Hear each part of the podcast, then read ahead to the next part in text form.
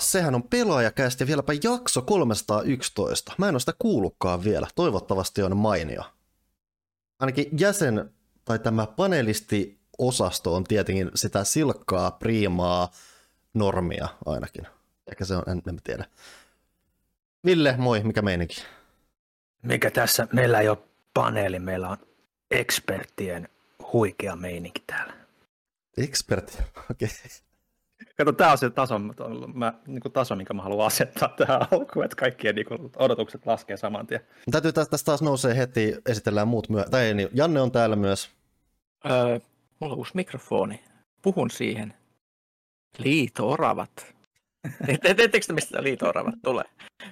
Siis mä en muista, onko liito-oravat. Studio Julmahuvissa on sellainen sketsi, jossa sellainen tyyppi studiossa puhuu jostain oravista semmoisella puhuuko se espanjaksi vielä tai jotain, se on syvällä äänellä. Ei, ei, ei, ei mulla muuta. Liito-oravat on herkkä aiheeseen ja tarvitaan uusi herkkä mikki. Niklas, hänkin on täällä. Hei, tuosta meni just poliisiauto ohi ja mä en tiedä, oliko se ennen.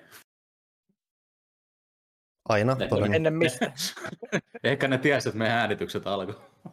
Jossain määrin podcast poliisi tulee, mutta anyway, mun piti hehkuttaa sitä, että me ollaan taas noin viikkoa ennen painoon menoa äänittämässä tätä lähetystä, ja se tarkoittaa sitä, että Villellä on stressi päällä, mikä mm-hmm. tarkoittaa sitä, että se on yllättävän energinen, se niin kuin nyt sitä juttua tulee, nyt sitä läppää tulee. Tämä on se edelleen se, mä sanon, mä oon joskus varmaan aikaisemmin sanonut, että tämä on ehkä oikeasti se paras, tämä on ehdottomasti pahin, mutta myös paras aika äänistä, äänittää podcasti. Niin, se voi, se voi olla. Pahin, pahin, mutta henkisesti, sisällöllisesti ehkä parasta, mutta henkisesti pahinta, koska joo, tämä on vähän tämmöistä, luonnollisesti omat jutut sakkaa pahiten lehdessä. Kaikki muut on hoitanut paitsi itse, mutta tällaista tämä nyt on. No joo, en mä nyt tiedä, mä just nauraskelin silleen, että mä taisin niin kuin mitä puoli neljältä yöllä laittaa sulle viimeksi viestiä, että joo, kyllä tämä mun ennakko tästä ehkä vielä valmistuu, että näyttää, alkaa näyttää positiiviselta. No, mutta se on ihan, ihan hyvä. Eli toimittaminen, ladies and gentlemen. Tämmöistä tämä. Liito-oravat.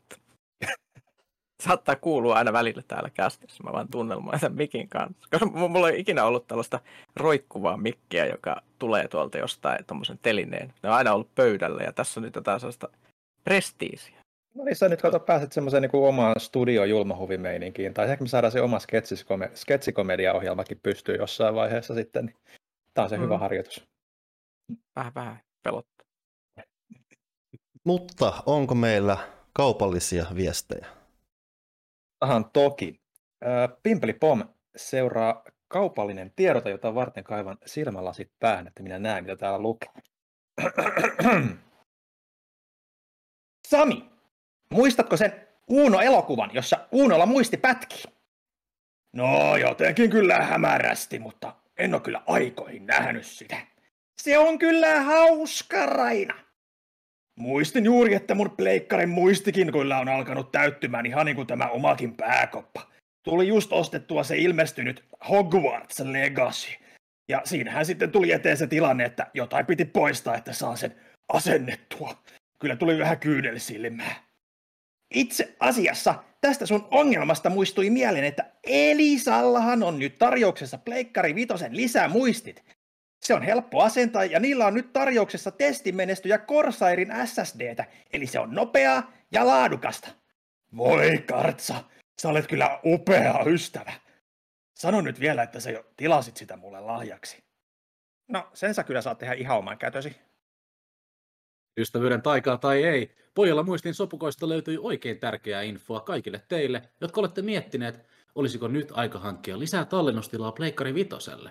Tsekkaa nyt Corsairin PS5 tuotteistetut SSD-muistit Elisalta alle hintaan, ja osoite on tietenkin elisa.fi. Pimpelipom, kaupallinen tiedote päättyy tältä kertaa tähän. Hmm. Oliko nyt joku ystävänpäivä? Näin mä kuulin, ei, että ei ole enää. oli. Ei, oli. ei, mutta oli. Oli, okei. Okay, niin. no, onnellista. Mä onnistuin missaamaan tänä vuonna. Amerikkalaisten kapitalistista hapatusta. Nais. Ei mitään, jatketaan. Kiva, kun sä oot niin positiivisella mielellä. Joka... Hei, mä oon ihan positiivinen juuri tämän takia. niin se oikeasti joka päivähän on ystävänpäivä, että ei sen tarvitse mm. erillistä musta hömpötystä olla. Hmm. Onko meillä vähän he- hyvää omaa hehkutettavaa kuitenkin tähän? On. Mä, mä, mä vastaan omaan kysymykseeni, että kenenkään Kyllä. muun ei, ei tarvitse vastata. Meillä on, Py- Pyykkösen myöhäinen ystävänpäivän hehkutus. niin, niin nyt, nyt, nyt kuka tahansa voi saada kästin ystävänä. Täältä onko kirjoitettuna tulee tämä juttu. Kästin ystävä voi nyt saada kotiin kaksi uutta ystävää, niin sanotusti, Niin, yhdessä niin. paketissa. Eli tota, koska on digitaalinen tulevaisuus ja tarvitaan digitaalisen tulevaisuuden sisältöä, pelaajakästin tukeminen on siirtynyt YouTubeen ja haluamme sitten tietysti antaa kaikenlaisia bonareita ihmisille, jotka ovat siellä kästin ystäviä. Nyt olemme kehittäneet ja julkaisseet ensimmäisen uuden bonuksen sinne, eli tuota ö, spin-offista kai tästä puhu, puhutaan, eli tiedätkö, pelaajakäst Cinematic Universen ensimmäinen spin-off tarina, eli tota, SideQuest, fantasia-podcasti, jossa fantasiasta puhumme minä ja meidän taittajamme Minna. Ja tuota, miksi me olemme ju- juuri ne ihmiset, koska me olemme toimituksen suurimmat fantasianörtit ja olemme Mhm. mm-hmm. vuosia tunnelmoineet tästä silleen, että ihmisillä on varmasti mennyt hermot, kun on, on, on tullut puhuttua ehkä joskus vähän liikaakin aiheesta. Ja tuota, päädyimme sitten tämmöiseen, vähän tätä perustellaan tätä SideQuestin olemassaoloa ensimmäisessä jaksossa, jonka kuka tahansa voi kuunnella, kuunnella tota, tuubista. Ja sitten sit kun tulee kästi ystäväksi, niin siellä on jo ensimmäinen tota, ihan niin kuin NS-maksullinenkin jakso. Ö, pituudeltahan ne tulevat olemaan noin 30-60 minuuttia, jotta ne pysyisivät tuoreina ja energisinä, koska Minnalla on muutakin oikea tekemistä myös, niin kuin lehden taittamista ja muuta. Ja tota, meillä, on, meillä on hirvittävästi ideoita. Meillä on varmasti noin ainakin kymmenen jaksoa jo kehitetty ideat, että se lähinnä on se kysymys siitä, että missä järjestyksessä niitä tullaan käymään. Mahdollisesti tullaan hyödyntämään toimisto uutta studiomestaa, jos päästään sitten hypistelemään livenä asioita. Mm. Ja, ja tota, puhutaan Fantsu-peleistä, ö, tietokoneella, tietysti sitten roolipeleistä, ei, ei digitaalisena. Ajateltiin puhua myös lautapeleistä, koska molemmilla on vähän siihen liittyviä lapsuuskokemuksia. Esimerkiksi HeroQuest ja Talismaani lautapelit löytyy meillä tämmöisen tietynlaisen fantasiaharrastuksen muinaisuudesta. Ja on, on vähän, meillä on, meillä on Meillä on erilainen lähtökohta. Minna on sellainen niin kuin tuoreempi Fantsu-fani, jolla on sellainen hirveän taiteellinen lähestymiskulma asioihin, koska se on Mm. taittaja ja kuvittaja ja mä oon sitten enemmän, mä oon ollut semmoinen lukija ja mietiskelijä ja meillä mä oon ollut ehkä vähän pidempään siinä, niin meillä on niin kuin kaksi ihan täysin niin kuin vastakkaista tulokulmaa tähän, minkä takia meillä on sitten niin kuin, voimme opettaa toisiamme erilaisista aiheista. Ja tuota, meillä oli tosi kivaa tehdä kaksi ensimmäistä jaksoa, että mulla on nyt semmoiset hyvät pöhinät siitä, joten harkitkaa kästi ystäväksi ryhtymistä. Mm. Miten se hoituu siellä YouTuben puolella? Niklas, osoitan sinua sormella. Mä voin, mä voin kertoa, koska mä olen niin kuin sormet syyhyten odottanut, milloin mä pääsen jakamaan tätä ilosanomaa. Eli meillä on nykyään, jos joku muistaa callbackina viime jaksoon, missä oli semmoinen hirveä rimpsu, mistä siihen tota, liitytään, niin nyt se on vaan pelaaja.fi kautta ystävä, ja jos on sellainen ei tue ääkkösiä, niin sitten se on pelaaja.fi kautta ystävä. Eli moderneilla selaimillahan näköiset toimii, joten voi ihan suoraan kotimaisella kirjoittaa sinne.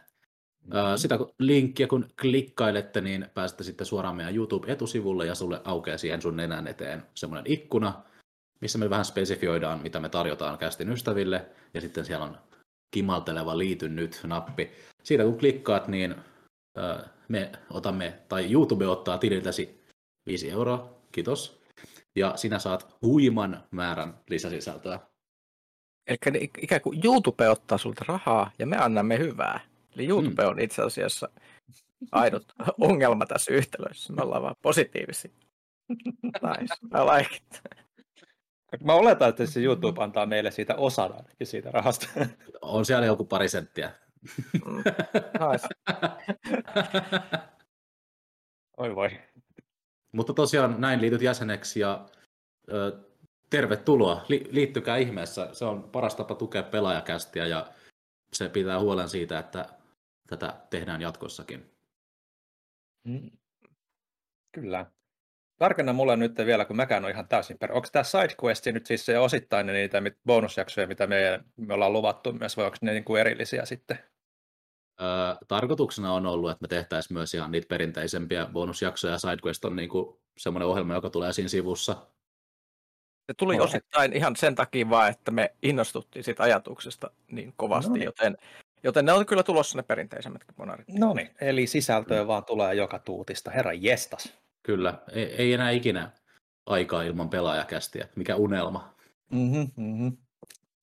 Uhka vai mahdollista?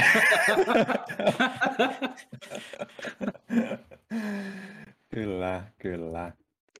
Onhan meillä sitten, jos ei tosta sitten sen enempää, niin onhan meillä myös sitten tosiaan tullut tämmöinen pieni asia kuin ö, helmikuun pelaajalehti, mitä oli viimeksi, kun puhuttiin, niin muistaakseni työn alla vasta, tai ainakin tulossa.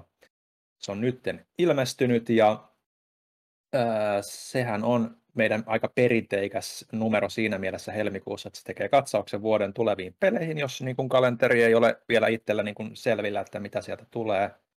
Siellä oli muistaakseni niin yli 35 peliä niin kuin isointa, mitä, mitä niin kuin tässä tämän vuoden aikana tulee, että vähän niin kuin pääsee kärryille, mitä kannattaa ehkä odottaa tai mitä ainakin pitää kannattaa silmällä.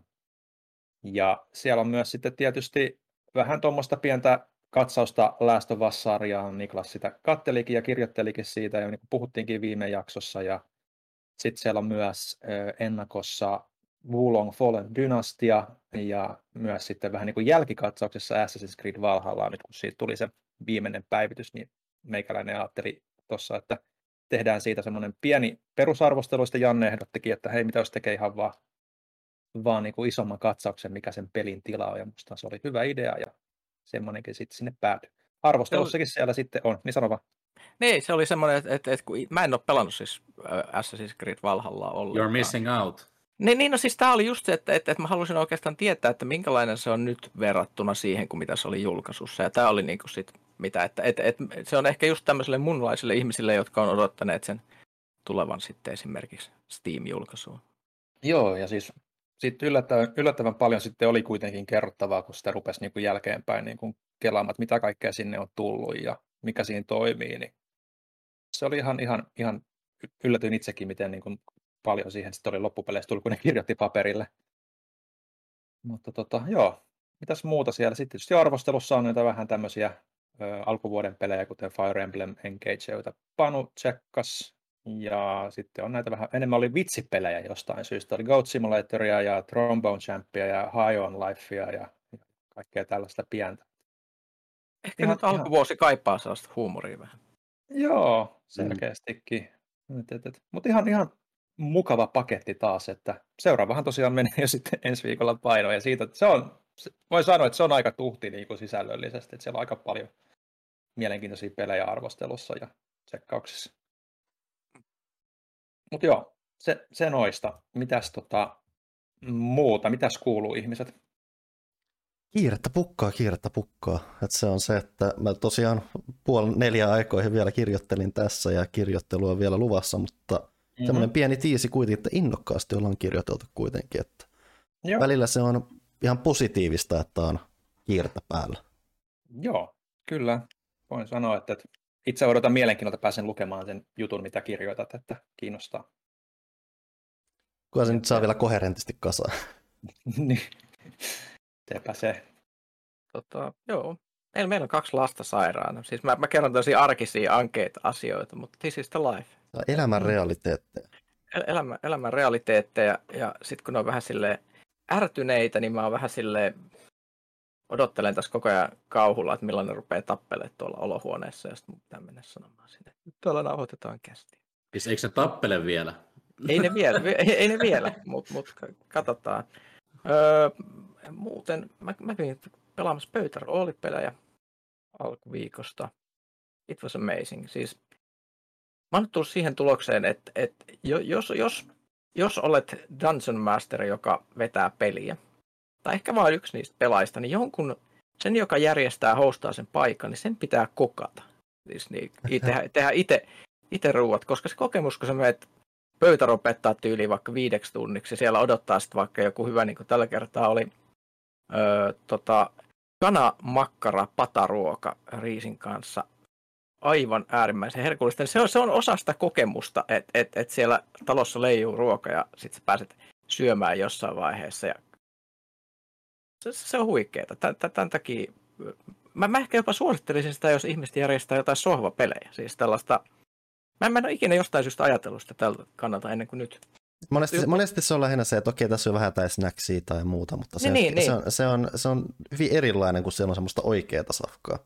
Niin, niin mitä, mitä jos tekeekin silleen, että jos olisi hot seat gamingia vaikka pelailee jotain Mario Karttia ja muuta, ja sitten mennään sinne kylään ja sitten siellä odottaakin hyvä kotiruoka, ja sitten siinä pidetään niin kuin 30-40 minuuttia sellaista niin kuin illallista siinä samalla. Sitten tulee heti sellaista enemmän sellaista prestige-meininkiä.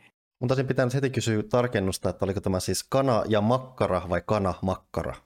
Kana ja makkara. Okei, Ja sieni. Se oli sellainen vähän niin kuin mixed pot-meininki. Tosi hyvä, tosi hyvä. Öö, mutta tietysti se edellyttää, että sen tota, kutsujan pitää olla myös semmoinen, että se osaa tehdä ruokaa. tai sitten se, tai sit se ratkaisee asian jotenkin muuten luovasti sillä tavalla. Niin, niin, niin, esimerkiksi tilaamalla jotain, jotain jostain. Mutta mut siis, joo, se sellainen niin ruokahetki mun mielestä peleihin tuo itse asiassa ihan yllättävän paljon uutta. Tämä, tämä, tämä oli tämmöinen aha-elämys. Suosittelen on siinä- aloittamaan tämän nuorena. Niin, kerro. On siinä jotain tota, hienoa, kun laittaa sen Atrian mikropizzan mikroon ja pelaa jotain.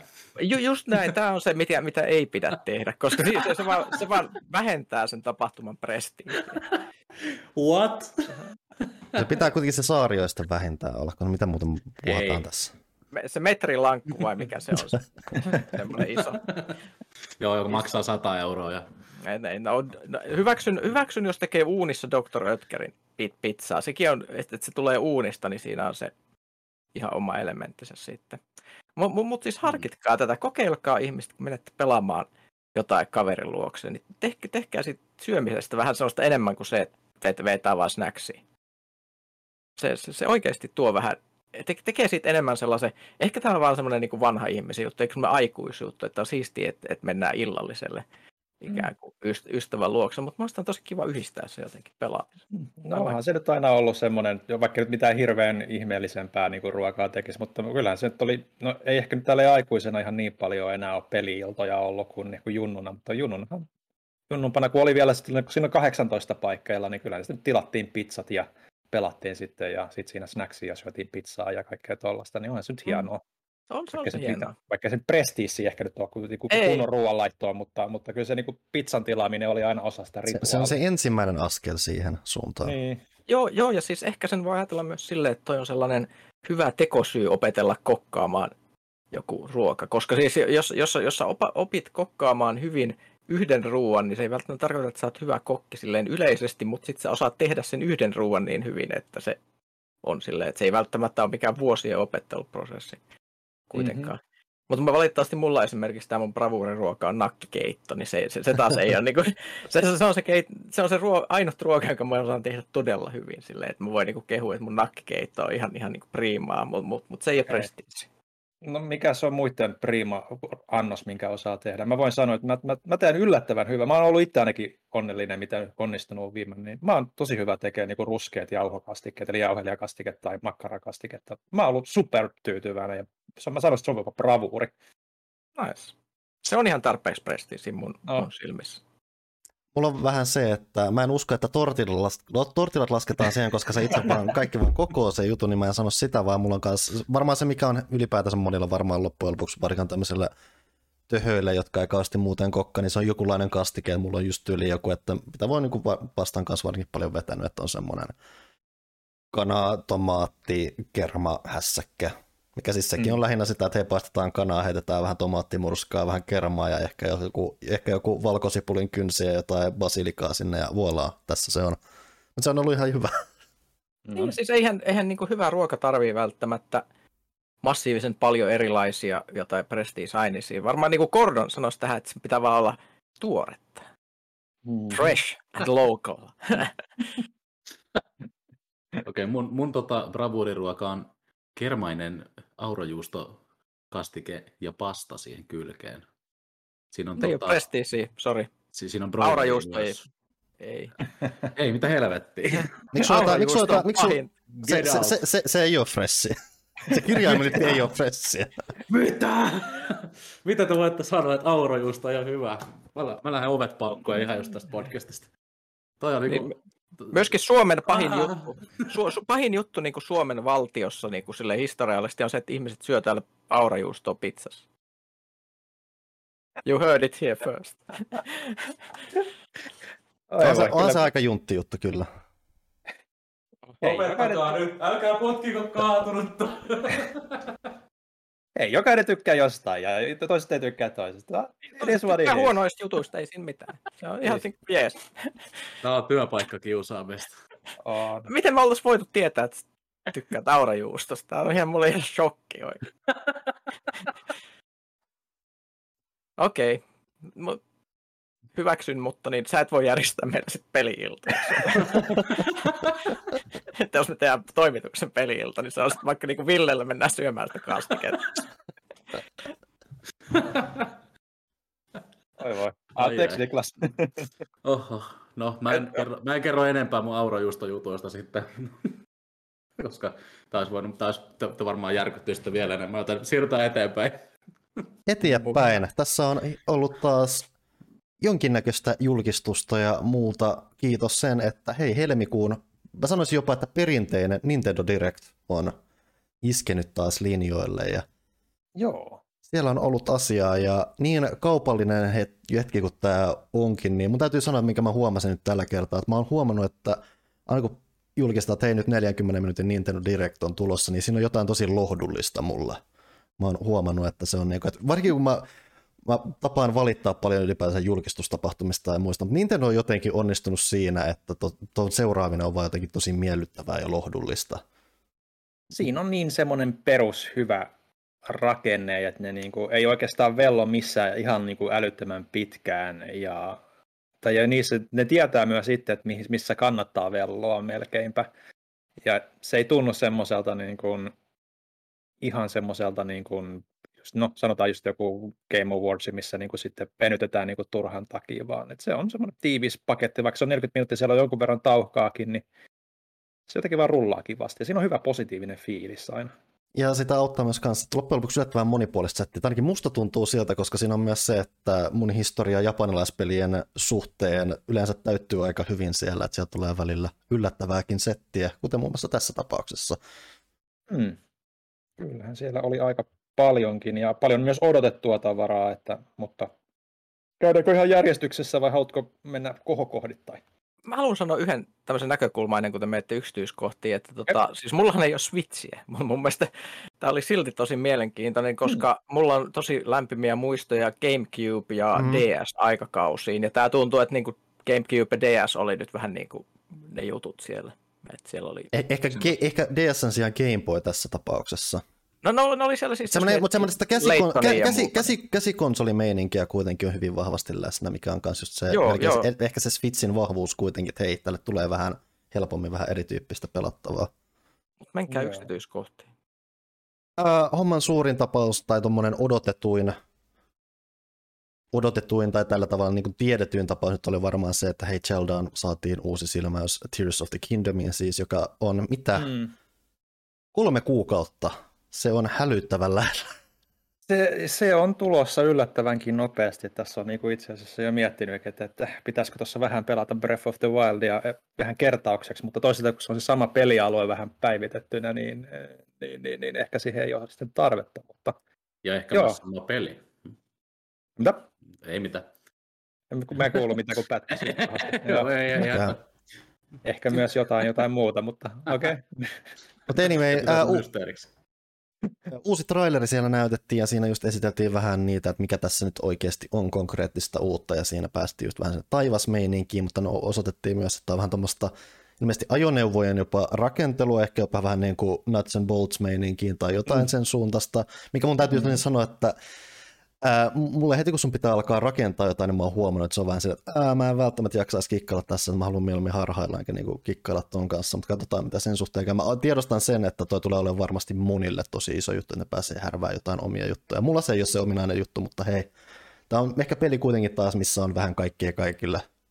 Joo, mä luulen, että tota, siis pohjustan nyt sen verran, että siellä tosiaan on siellä alueella selkeästi erilaisia palasia, mitä kerätään ja mistä voi rakentaa semmoisen kohtavan sinisen violetin vai mikä nyt onkaan semmoinen turkoosi ehkä jollain nesteellä ilmeisesti mm. pai, niin kuin paikoilleen, että siellä varmaan niin kuin jonkun verran sitoutuu siihen resurssien keräämiseen se sitten, että sä pystyt rakentamaan erilaisia ajoneuvoja, olisikohan jopa, se näyttää siltä, että sillä pystyisi niin tehdä ihan jotain niin kuin, isompaakin, että siellä oli niitä lentäviä ilma-aluksia, missä, mikä myös niin toimi sitten siinä ilmassa. Et, et, mä tykkään ajatuksesta tietyssä mielessä, ja varmasti siinä on osittain sekin takana, että kun jengi tykkäsi kikkailla Breath of the Wildissa kaiken maailman niitä ihme härveleitä jo entuudestaan. Joo, siis sehän, niinku... että se pelin, se, se, että se on niinkin mielenkiintoisella tavalla fysiikkapainotteinen, että se oikeasti Joo. mahdollisesti yllättäviä tapauksia. Muun muassa sen, että siinäkin siis tehtiin ilma-aluksia, vaikka se ei välttämättä ollut asia, mitä välttämättä suunniteltiin siihen.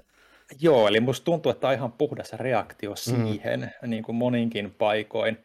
Ja voi olla, että jos se, miten niin kuin syväksi, syväksi se menee se järjestelmä ja miten oleelliseksi se on sidottu sitä kokonaisuutta, niin se jää nähtäväksi, mutta mä luulen, että jos se menee todella syvälle, niin se on ehkä se yksi asia, mikä siinä on siinä kehityksessä voinut jopa niin kuin kestääkin. Mm. Öö, että se kuitenkin noin oleellisesti tuotiin siinä esillä, että, että kun mietittiin sitä, että no miten muulla tavalla se niin kuin uudistuu, kun se näyttää hyvin pitkälti samalta peliltä monin paikoin, mutta just tämmöiset pienet yksityiskohdat, että syvennetään ja monipuolistetaan asioita, niin tuntuisi olevan se lähtökohta ja se on erittäin mielenkiintoinen. Ja toi, on... toi kuitenkin myös se jatkumaa kuitenkin siihen, että Breath of the Wild loppujen lopuksi sen oleellinen juttu melkein, tai sen kiehtovin puoli on lopulta se, että se oli yllättävän leikkikenttämäinen se koko kokonaisuus, niin tämä nimenomaan on tosi luontainen jatko myös mm. siihen, mikä kanssa just herättää kysymyksiä siitä, että mitkä lopulta on mahdollisuudet, mitä toikin tuo mukanaan. Että se on, että vaikka mä en ole suoraan sen rakentamisen puolella, niin siinä on myös sellainen tietynlainen jännitys nähdä, että mitä muuta toi mahdollistaa. Joo, edes siis, epäsuorasti. Joo, siis se riippuu ihan puhtaasti, että miten syvälle se menee. Että mä, mä jotenkin jo visioin, että ehkä sä pystyt rakentamaan niin robotteja, jonka, jolla sä pystyt niin kuin, taistelemaan niin kuin, niitä isompia vihollisia vastaan. Who, who knows, mutta niin kuin, tuli semmoinen niin ajatus jo siinä kattoessa, että tämä voi olla aika makeakin. Se on sitten asia erikseen, että niinku, no mulla oli ehkä aina ollut se, että teknologian tuominen Zeldaan niinku tuntuu oudolta, koska se on tosi fantasiavetona, mutta se nyt on ollut niin pitkään osa sitä Zelda Lorea nyt sitten varsinkin Breath of the Wildissa ja jo, jonkun verran oli Skyward Swordissakin, niin nyt siihen ehkä alkaa tottua, mutta se on edelleen semmoinen, joka vähän pistää mulla silmää, että eihän pitäisi olla niinku per, perinteisempää fantasiaa ehkä enemmän. Mutta, mutta se on sitä mutta... muinaista teknologiaa. No niin, Kato, niin, se, ei ole, se ei ole tulevaisuutta, se on menneisyyttä. Sepä se, sepä se. Mutta, mutta ihan mielenkiinnolla ja sit ylipäätään niin kuin, että uusia vihollistyyppejä ja, ja niin kuin sit myös se, että miten ne, niin kuin ne taivasalueet, niin kuin niissä on selkeästi niin kuin tuotu enemmän sitä niiden shrinien pulmameininkiä on tuotu enemmän sit sinne niin kuin siihen avoimeen maailmaan. Mä, me ei tiedetä, että onko siellä niin kuin esimerkiksi niitä shrineja, mitkä oli niitä pieniä pulma-alueita, jotka vähän niin kuin korvas luolastoja siinä avoimessa maailmassa Breath of the Wildissa, niin nyt ainakin niiden muutamien visuaalisten vihjeiden ja ihan niin kuin pelikohtausten perusteella niin kuin voisi olla, että sä, kään, tai että sä kääntelet siellä niitä samanlaisia pulmia niin kuin siellä taivasalueella ja itse pelimaailmassakin, ja on nyt uusia juttuja, kuten raiteilla liukumista ja tällaista näin, niin jotenkin niin kuin itselle tulee sellainen fiilis, että oliko se oikeasti Breath of the Wild vai jossain mielessä niin kuin että niillä on ollut paljon visioita ja että nyt ne vaan is, joutuu iskemään se jossain vaiheessa ulos ja nämä kaikki ideat on muhinut niillä pitkään, että, että nyt, nyt vasta pääsee niin kuin, käyttämään niitä kaikkia ideoita niin kuin siinä Vo- maailmassa, mitä niillä on ollut. Voisin kuvitella, että toi on aika vahvasti kissi ollut. Ja toki sehän, mikä tuossa on hyvin oleellista nyt, että ne on esitellyt näitä uusia ominaisuuksia, on se, että sehän, mikä myös tässä yhteydessä paljastuu, on se, että tämä tulee olemaan Switchillä ihan julkaisussa 70 euron peli, mikä on u- mm. uusi keissi Nintendolle. Nintendo on sanonut, että kaikki pelit ei tule 70, tämä tulee, mm. ää, missä tavallaan herättää myös toivoa, että ehkä siinä tosiaan on muutakin kuin se, että hei, kierrätetään assetteja, tai jotain päälle, ehkä siellä on oikeasti jotain suurta, isompaakin päällä, varsinkin sitä on kehitetty pitempään. Toki mm. taustalla on varmasti myös ajatus siinä, että hei, se on uusi Zelda-peli, ihmiset tulee ostamaan sitä massoina no matter what, joten samapa mm. nostaa vähän sitä hintaa myös siinä, mutta Joo, että sentään onneksi tuossa on ollut kuitenkin nyt niin, niinkin paljon kuin siinä on ollut, niin ainakaan tässä on mulle mitään välitöntä henkistä kriisiä välttämättä tullut siinä, että Nintendokin nyt vähän alkaa nostelemaan mm. niitä hintojaan siinä, vaikka totta kai kaikki kallistuu. Mm, että siis se on, ei sitä ilolla katsele, mutta hei. Mm, mutta se. Pelaajashopista peli voi ennakkotilata hintaa 55,95, joten... Noin, nice. Mainosmies Niklas siellä on kärppänä, hyvä.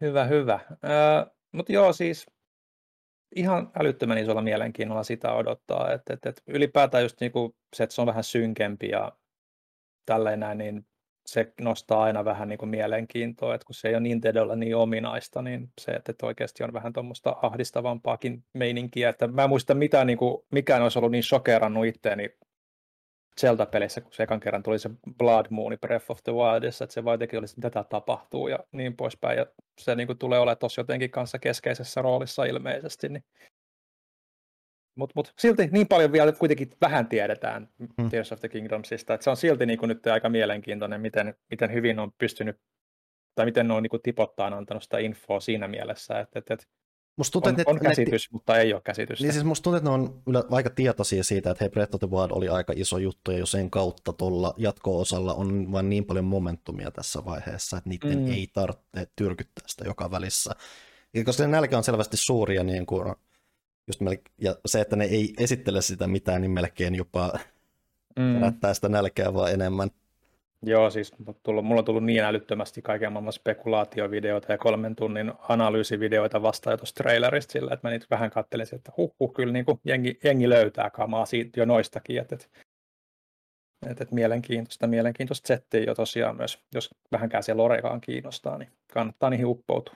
Toinen aika paljon huomiota tuossa tapauksessa herät, tai siis tässä direktissä herättänyt tapaus oli sivua myös tätä GameCube-puolta, josta Janne tuolla puheli mm. on se, että hei, Metroid Prime Remastered, pitkään huuttu tapaus, se viimein jopa paljastettiin ja yllätys julkaistiin samalla. Joo. Niin hei, sä voit pelata alkuperäistä Metroid Primea nyt Switchillä. Joo, mä tota, nappasin sen myös niin kuin, tota, testiin saman tien. Ehkä puhutaan tuossa pelattu osiossa siitä vähän enemmänkin, mutta mielenkiintoinen keissi, että tuossa on nyt ollut pitkää, siis onhan toi, niin kuin, jos on huhuja tollaisia lukenut, niin toihan on käsittääkseni niin kuin, ainakin niiden huhujen mukaan ollut niin kuin jo vuosia valmis toi peli. Tai toi remastered. Ainakin, ja, ainakin, ainakin jonkunlaisessa pipelineissa odottamassa joo, oikeaa hetkeä.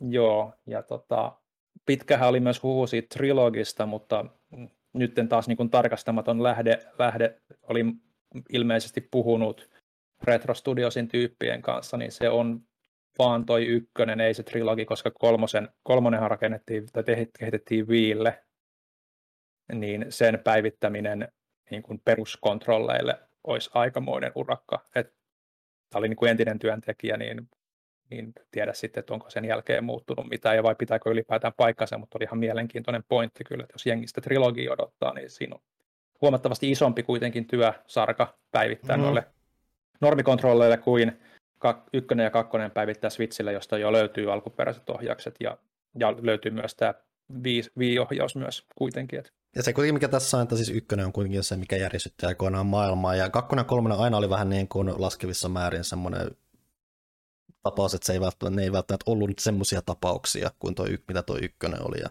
Joo, siis ykkönen oli se, että se yllätti niin kaikki, että mitä se mm. oli, koska siinä on niin pitkä historia ja se, että, että ensimmäinen 3D Metroid oli ulkomaalainen kehittäjä Nintendon sijaan ja, ja kaikki katsoi, että tästä ei tule yhtään mitään. Sitten se oli oikeasti ihan superhyvä peli ja sanoisin jopa, että sukupolvensa paras peli. Se on se taikuuselle, kun sä mietit, että Metroidista tulee ensimmäisen persoonan räiskintä maailman huonoin idea, ja totta puhuen se myös on, mutta hei, se ei ole kar- suoranaisesti räiskintä, vaan ensimmäisen persoonan tutkiskelupeli, jossa on vähän räiskintää. Mm. Ja sehän on Joo. se, miten sä toteutat sen.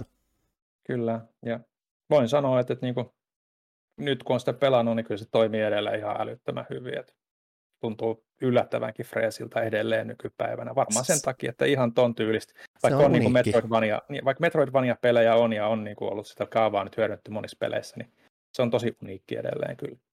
Ja mä oon kuullut ilmeisesti ihan ihan pätevästi tehty remasterointi. Että ainoastaan niin kuin isoin kritiikki herättänyt on se, mikä nyt aina välillä pelialalla tupsahtaa, että lopputekstissä ei ole kreditoitu alkuperäisiä tekijöitä, Joo. mikä on ollut Tosi. nihkeä tai outoa. Varsinkin koska mitä mä oon kuullut, että Skyward Swordin tässä remasteroidussa versiossa vuorostaan on alkuperäiset niin kuin tekijät mainittu. Eli Nintendolla on historiaa tehdä asioita oikein, yhtäkkiä se tekee asioita myös päin honkia.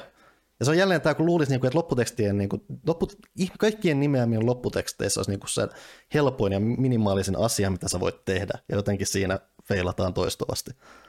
Joo, siis tosi erikoinen tapaus siinä mielessä ja harmillista, että tuollaista niin kuin tehdään, koska kyllähän niin kuin tehdystä työstä pitää saada niin kuin, ö, tunnustus. Ja tuohan toi nyt aika perinteikästä, että niin kuin alkuperäinen tiimi niin kuin kreditit tulee siellä sitten perässä, että että Joo, se on, monissa muissakin.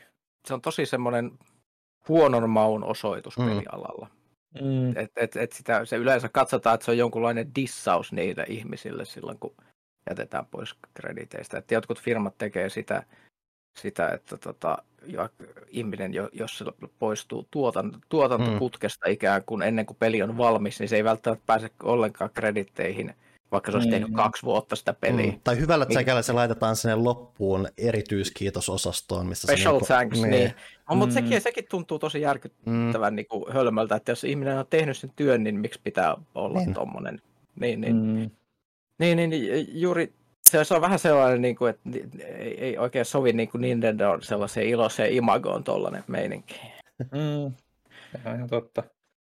Se on ihan totta. Vastaavasti ihan huvitti, kun tuossa tota GoldenEyeta pelasi nyt tuolta Game Passin kautta.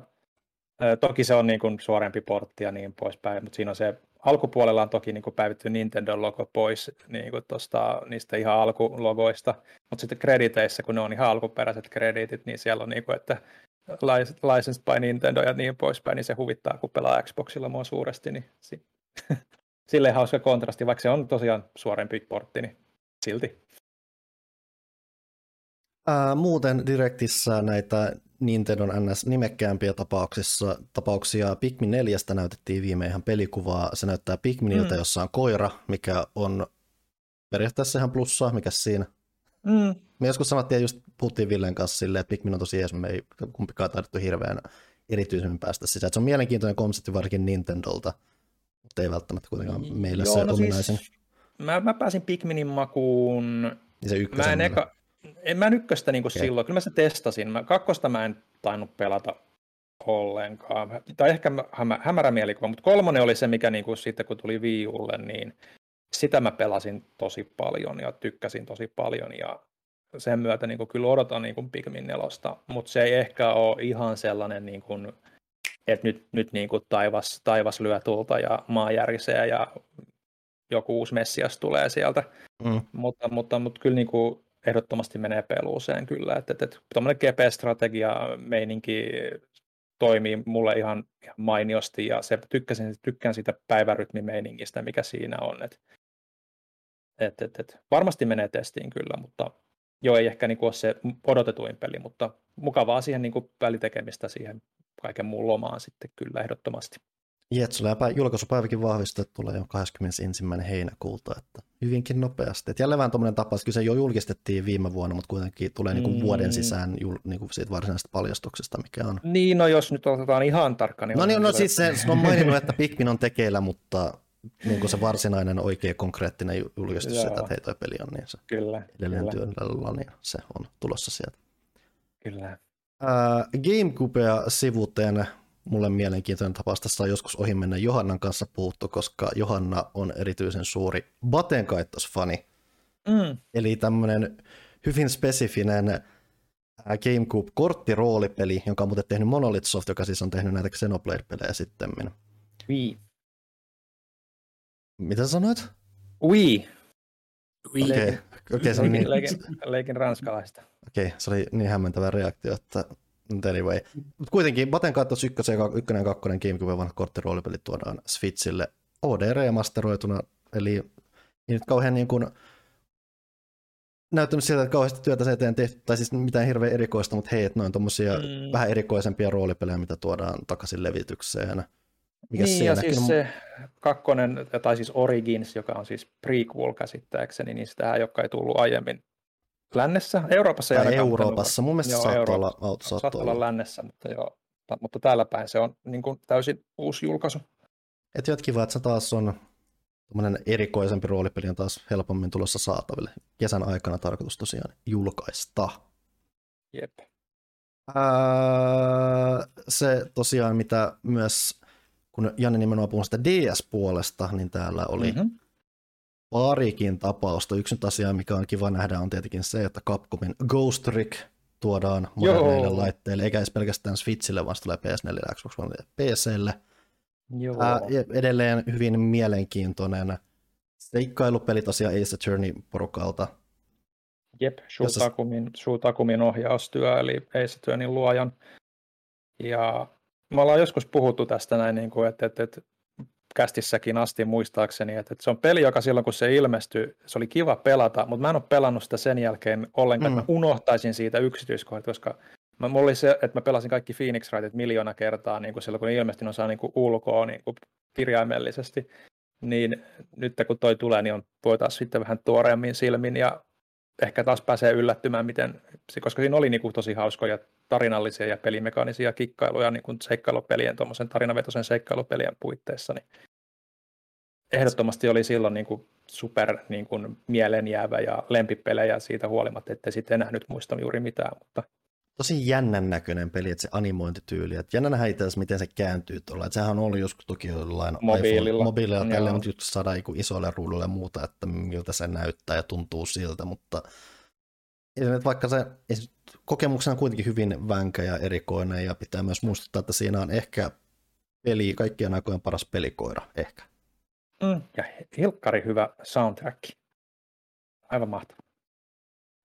Ää, jatketaan D, tietynlaisella DS-historia-fiilistelyllä. Uusi professori Layton on tulossa.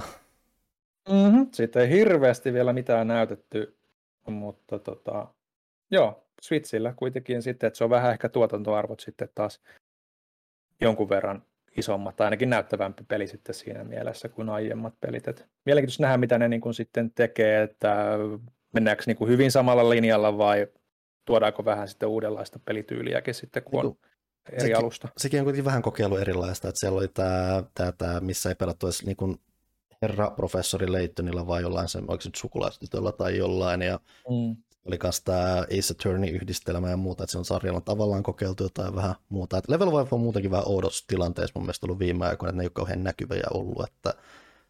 Joo, ne on ollut aika, aika pimennossa nyt viime aikoina. Mutta eikö tässä ollut joku toinenkin niitä peli vai miksi? Kyllä siis tässä samassa yhteydessä ne paljasti semmoisen tapauksen kuin Deca Police, mikä siis on jonkunnäköinen mm. tommonen poliisiroolipeli tuossa myös pleikkareille tämän vuoden aikana. Et sä Leittonissa että sillä ei ole mitään päivästä, mutta sitten annettiin tosi lyhyt teaser, että se voi olla hyvinkin jonkun matkan päässä, että esimerkiksi tämä Deca Police vaikuttaa olevan sellainen, mikä tulee sitä aikaisemmin. Niillä oli myös itse asiassa toi uusi Fantasy Lifekin, mikä ne julkisti. Mm, kyllä. Niitä Girl Who Steals the Time vai mikä se oli? Joo. Sellaista. Tosin se on, mitä se on niin Fantasy Life E kaksoispiste Curve Still Time, niin kuin nimeämiskäytännöt, mitä ne on. Hei, ja kuitenkin Leighton on ainakin se alkuperäinen konsepti on tosi vänkä, että se on tavallaan seikkailupeleissä, siellä on vaan semmoisia asioihin välttämättä tyystin liittymättömiä, suoraan liittymättömiä pulmia, mutta se tavallaan se on vänkä konsepti. Mm, kyllä, ehdottomasti.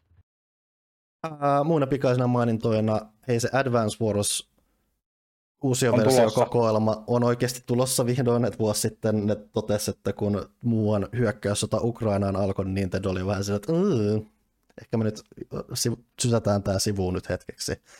Mm.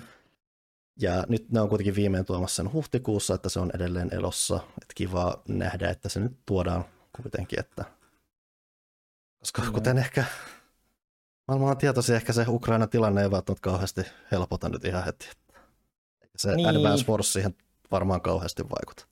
No ei se kaikkien maailman muiden sotapelien mm. niin kuin, rinnalla varmaan hirveästi siellä, et sehän, sitten on. Et sehän tässä lähinnä just kun joku Nintendolta ei välttämättä ole totuttu näkemään sotapelejä, niin ne on vähän varovaisempia sen konseptin kanssa. Tässä mm. tapauksessa yrittää olla vähän huomioivia, löytää parempaa aukkoa sille. Joo. Toivottavasti kuitenkin menestyy, että siis Advance Wars on siitä jännä tapaus, että sehän siis samalta, samalta niin kuin ää, pelitalolta kuin Fire Emblemit Intelligence Systemsin homma, mutta sehän mitä siinä kävi oli se, että Fire Emblem löi lopulta tosi vahvasti läpi myös länsimaissa, taas Mm. Advance Wars vähän sitten jäi jalkoihin, ja varsinkin kun siellä oli tämä, varsinkin se, mikä onko se Days of Ruin, tämä vika DS-peli, mikä veli vielä paljon myrtsimmäksi ja muuta, ja se jäi vähän silleen tosi pahasti jalkoihin, niin jotenkin tuntuu, että Nintendo loppu luotto siihen sarjaan kokonaan, ja se, nyt sitä ei olekaan näkynyt sitten aikoihin. Joo, olihan siellä sitten niitä, niitä kaiken maailman muitakin Wars-pelejä. Joo, ne Battlein Joo, Warsit tai muuta, mutta nekin niin kuin loppu, Nekin oli jo aika, aika ne ei ollut myös laadu, laadullisesti ihan Mm. niin kovia myöskään, että se oli enemmän toiminnallista anyway, kun tuossa kuitenkin se hurmos Joo. oli siinä se, että se oli tosi tuommoista näpsäkkää taktikointia. jep.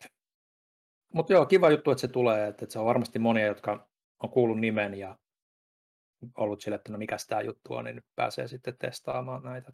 Kun muistaa kuitenkin, niin Nintendo oli ihan älyttömästi näitä pelejä, mitkä on ilmestynyt vuosikausia sitten ja ei ole, jengi, niin kuin ei ollut keinoja päästä niiden pariin. Et Mm, just niin kuin Metroidikin, niin siitä on kuitenkin viillä viimeksi nähty toi Prime, niin aika, vähän- aika pitkä aika sitten, että et ei ole päässyt testaamaan. Ja vähän tota sivute, että ää, ton Nintendo Switch Online-palveluna retroperipuolta myös kunnostetaan Kyllä. nyt, että päästään nyt myös taas vähän muihin Nintendo vanhempiin peleihin vähän helpommin käsiksi tota kautta. Eli ää, aika pitkään huuttiin, mutta viimein on tulossa Game Boy, Game Boy tavaraa sinne. Kyllä. Eli tämä perusjäsenyllä tulee perus Game Boy ja Game Boy Colorin pelejä, tosin ne on luokiteltu käytännössä Game Boy nimen alle, ja sitten jos sulla on se Mm. kalliimpi expansion pack, missä jo oletuksena on N64 ja Mega Drive-pelejä, niin sinne tulee myös Game Boy Advance-settiä. Joo, siellä oli ihan, ihan kivasti tota, tämmöisiä pelejä, mitä itse ei ollut Game Boylla juuri tullut pelattua, kuten just Wario, oliko se nyt Wario Landi kolmonen vai kakkonen, kun siellä Kolmonen siellä on, mikä ylipäätään sekin on kanssa niin kadonnut peli. Mullahan siis löytyy se omistuksesta ja muuta, mutta se on niin kiva, että se on kuitenkin tuollainkin käsittelyssä niin kuin noinkin helposti nyt saatavilla, koska se on tosi jännä ja erikoinen peli, koska sun sä mietit Wario Landia, niin tänä päivänä tulee ensisijaisesti lähinnä se hyppelyminen, mutta se on oikeasti pulmaloikinta. Jep. Se pulmailu on jännää ja mielenkiintoista, koska Wario on siis kuolematon siinä, että se, niin kuin se vihollista vahinko ei ole välttämättä niin kuin se suurin pelko, vaan siinä on just enemmän just se, että sun pitää jopa käyttää niitä vihollisten vahin, vahin, sitä, miten ne viholliset vahingoittaa Warioita hyödyksinä, mutta se on tosi mielenkiintoinen, jännä konsepti, ja kiva, että se tuotiin tuolla tavalla jo ensimmäisten joukossa saatavilla. Joo. Ja sitten oli Tetristä ja Zelda Link's Awakening, Super Mario Land 2 ja kaikkea tollasta. Mutta mä en muista, mitä siellä GBA-puolella oli, mutta GBA näyttäisi olevan Kuru Kuru Kururin, mikä oli siis yksi näistä julkaisupeleistä, missä semmoiset pyöri, saatat semmoista pyörivää keppiä semmoisten sokkeloiden läpi ja yrität olla osumatta seinille, mikä oli aina mulle tosi kiehtova idea, mutta se myös näyttää, mä en siis, mä oon hyvin pikaisesti testannut sitä ja siinä on se, että se käy helposti, se vaatii hyvin tietynlaista ajattelua ja semmoista flowta sun ajattelua, jos sä et ole oikeassa mielentilassa, niin siinä voi mennä hermot aika nopeasti, mutta tosi vänkä konsepti. Ja sekin taisi, että se oli niinku, jo niin kuin tuohon tuloaikaan jo aika paljon niin kuin isompi sarja, mutta vasta niin kuin tuon myötä tuli länsimaihin. Ää, muuten siellä oli ää, Marion Luigi Superstar Saga, eikö se ole se ensimmäinen Marion Luigi? Niin, joo, on. Eli tosi tuommoista symppistä Mario roolipeluta vähän Mario RPGn hengessä. Mario Kart Super Circuit, eli siis tämä GPA Mario Kartti, mikä oli ensimmäinen käsikonsoli Mario Kartti. Huvittavin juttu täällä on, täällä on Super Mario Advance 4 Super Mario Bros. 3, eli GPA-versio Super Mario Bros. 3. Ja siellä kuitenkin, mm. muist, kuitenkin perus Switch Online jäsenyydessä päästy alkuperäiseen Mario Niin, eikö se ole myös niin toi, läpi. Ja sieltä taas on All All, Star, All Stars-versiokin, että periaatteessa kiva, että hei, sun on taas yksi versio, että sä voit nähdä mitä, siinä on jotain erikoiskenttiä ja muuta, että toki oli siinä se jotain ei ole täs, omia. täsmälleen Kaikissa sama. Oli jo. mm, mutta samalla huvittava juttu. Äh, ehkä siistein lisäys toistaiseksi tuolla on äh, The Minish Cap. Capcomin Oliko se jo julkaisussa? Mun mielestä se on jo siellä. Okei. Okay. Että, Mun mielestä se oli niitä tulevia pelejä, mutta jos se on, jos se on jo siellä, niin se on, se on kyllä ihan superhyvä. Se on mun lempi 2D Zelda-peli kyllä ehdottomasti. se on, joo, ja huvittava tosiaan yksityiskohta on se, että se on Capcomin peli. Eli se Joo. ulkoistettiin. Se ulkoistettiin ihan sama kuin noi Story of Seasons ja Story of Ages. Vai, Joo. onko se Season of Ages vai Season of... No, kuitenkin ne Game Boy Color. Oracle, Oracle of Season ja Oracle of Ages. Niin, Oracle of Seasons ja Ages kyllä. Niin, jotka on tulossa myöhemmin myös sitten tonne GP-puolelle sitten ilmoitteeksi. Se on Sehän mikä, aika kiinnostavaa. se, mikä Miniscapissa oli se, että se on hyvin niin kuin täysin alkuperäinen peli, että Oracleithan perustuu monet teknologiat ja musiikeiltaan niin tuohon Link's Awakeningiin, että se oli niin kuin, Mm. ei nyt laajennuksia, mutta siis tehty hyvin samoista osasista, että Minish Cap oli niin kuin ihan selvästi alusta alkaen lähdetty tekemään uniikki. No siis siinähän oli se, että Capcom kai muistaakseni teki osittain sen porttauksen Links to the, Link to the Pastista Game Boy Advancella, ja siinä oli se Four Swordsin mukana, jonka ne teki kokonaan. Mm. Tai ainakin ne oli siinä mukana, ja se näytti niin kivalta, että nehän lähti sen pohjalta rakentamaan, rakentamaan Minish Capia, mutta mutta, mutta joo, että, että sieltä se niin kuin kumpusi sitten loppupeleissä. Ja ehkä just sen takia se onkin niin mielenkiintoinen peli, että se tekee vähän asioita eri tavalla kuin muut sieltä pelit, ja mutta on silti kyllä niin kuin hyvin, hyvin perinteikäs ehdottomasti testaamisen mm. tai, siis taiteellisesti vähänkä, koska siinä on just tätä kutistumisjuttua ja sitä, sen näyttää Joo. tyylikkäältä sitä kautta ja muuta. Ja tosiaan lisää on noita tulossa, että se on, mitä nyt äkkiseltään muistat, muun muassa Metroid Fusion tulossa ja tällaista, että jälleen Joo. peli, joka ei ole kauhean helposti ollut pitkään aikaan saatavilla, Jep. Ja on, on kuitenkin, aivan, aivan loistava. Mm, kuitenkin oleellista, että se on saatavilla. Siinä aika lailla melkeinpä nuo isoimmat ja oleelliset tuossa tarjossa. Toki sydäntä lämmittää muun muassa se, että Sega on tuomassa Somebody Amigon takaisin, mikä katsotaan nyt mitä se mm. tarkoittaa loppupeleissä, mutta kiva, että vanha Dreamcast-klassikko tuodaan takaisin ja mm. Etrian siis- Odysseja laitetaan pakettiin ja Illusion Island tämä Mikki Hiiriloikinta on tulossa, mikä näyttää vähän Rayman Legendsiltä. Niin, et siis tämmöistä kaikkea pientä vänkeä on myös tulossa. Kyllä. Et kaikki kaikkiaan on tosi niinku kiva. Ei se nyt ehkä silleen mitään supershokeraavaa ollut, mm. mutta just silleen, niinku, että kaikkea kiva, että tietää, mitä tästä taas niinku on tulossa. Ja... Olisin, toki kaivannut jotain niinku iso, vielä niin kuin semmoista oikeasti yllättävää, että, että mä jotenkin toivoisin, että olisi aloittanut Zelda ja olisi lopussa tullut jotain sitten niin kuin ihan uutta, mutta nämä on aina näitä, että ehkä odottaa aina viikoja niin kuin joka kerta, kun tulee niin kuin tämmöinen iso julkistus, mutta kuten no, sanottu, niin ihan, ihan kiva. Niin kuin mulle ne, melkein ne pienemmät asiat on aina se oleellisin. Ja kuitenkin Nintendosta mm. tietää edelleen se, että kun niiden tapa nykyään on vähän jopa säästellä niitä isompia paukkuja, Mm. Se on varmaan oppinutkin jotain, muun muassa Metroid Prime 4, missä muuten, by the way, nyt kun toi remasterointi vielä niin tuli, niin ehkä se nyt on viimeinen merkki siitä, että se nelonenkin ehkä joskus on valmistumassa. Mm, joo, mä just tuossa sanoin, että jos, jos nyt tämä tulee, niin, niin, niin, niin, niin nyt on nelosella niin kuin se, nyt on se aika. Nyt olisi se aika. Mutta mulla on vähän niin kuin semmoinen jotenkin, että, että mä tykkään spekuloida ja niin poispäin aina, että, että, että, että, että niin kuin Switchikin on ollut sen verran niin kuin paljon markkinoilla jo aika kauan ja nyt tuosta Primesta ei ole kuulunut mitään nelosesta, niin mulla on jotenkin semmoinen fiilis, että ne saisi niinku sekä laitteelle että Prime 4 isomman näkyvyyden, niin että olisiko ne nyt säästämässä sitä seuraavan laitteen julkaisuun tai jotain. Et, kun ei sitten ole tosiaan mitään kuulunut nyt, mutta who knows, tykkään miettiä tämmöisiä asioita ihan vaan huvivuoksi. Näin, se oli pääpiirteittäin viime viikon Nintendo Direct. Et kuten näkyy ainakin mun ja Villen kaltaista ihmistä, se edelleen saa jonkun näköisiin täpinöihin.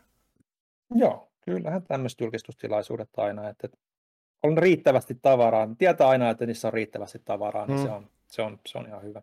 Esimerkiksi just niin kuin State of Playton, niin ne on yleensä aika mini, niin kuin tosi välipalamaisia. Siellä sitten aina välillä on niin kuin se joku iso, mikä sitten nappaa, mutta se on aina hyvin spesifisiä yleisöä. Mutta toi on mm. niin Nintendo aika sillä, että siinä on vähän kaikkea kaikelle, niin se, se toimii kyllä kivasti. Juurikin näin. Se, mikä myös on jossain määrin saanut internetin taas täpinöihin syystä jos toisesta on ollut The Witcher 3. Janne Pyykkönen raportoi. Alaton kohu. Mä yritän just miettiä, miten, miten mä raportoisin. Tästä silleen, että olisi niin kuin, tuota, perheystävällinen kästi. Mä olen perheystävällinen ihminen. Mm. Tuota, mä yritän. Eli Öö, Witcher 3 öö, sai Next Gen updatein, jos tuli kaikki juttua. Mutta niin tota, öö, siinä nyt huomattiin, että tietyt hirviöt, jotka ovat tarkemmin tota, Crookback Bogin tällaisia vähän niin kuin noitia, kroneja, ja, mm. tota, ja tietyt muut hahmot ö, saivat ö, fotorealistiset sukuelimet. Hmm. Ja tota, kun heidän pitäisi normaalissa tilassaan olla semmoisia niin Barbie-nuken tyylisiä enemmänkin. Et, et, ei, ei ole. Ja tämmöistä huomattiin. Ihmiset ilmeisesti mikä, mikä on mielenkiintoista, kuka, kuka katsoi Crookback Bogin noitien, tiedätkö? Mm. Niin, kuin, niin huuhaa, niin kuin, miksi, miksi vai. Mutta tota, se olisi pitänyt olla niin kuin, ta- paistelemassa niitä vastaan, mutta mut jotkut vitserit on liian tarkka silmäsi, ja, te, ja tästä tuli sitten kohu. Niin miten, mikä on tämä, tap- mua siis henkilökohtaisesti kiinnosti, että mikä on tämä tapahtumaketju, millä tämmöistä tapahtuu.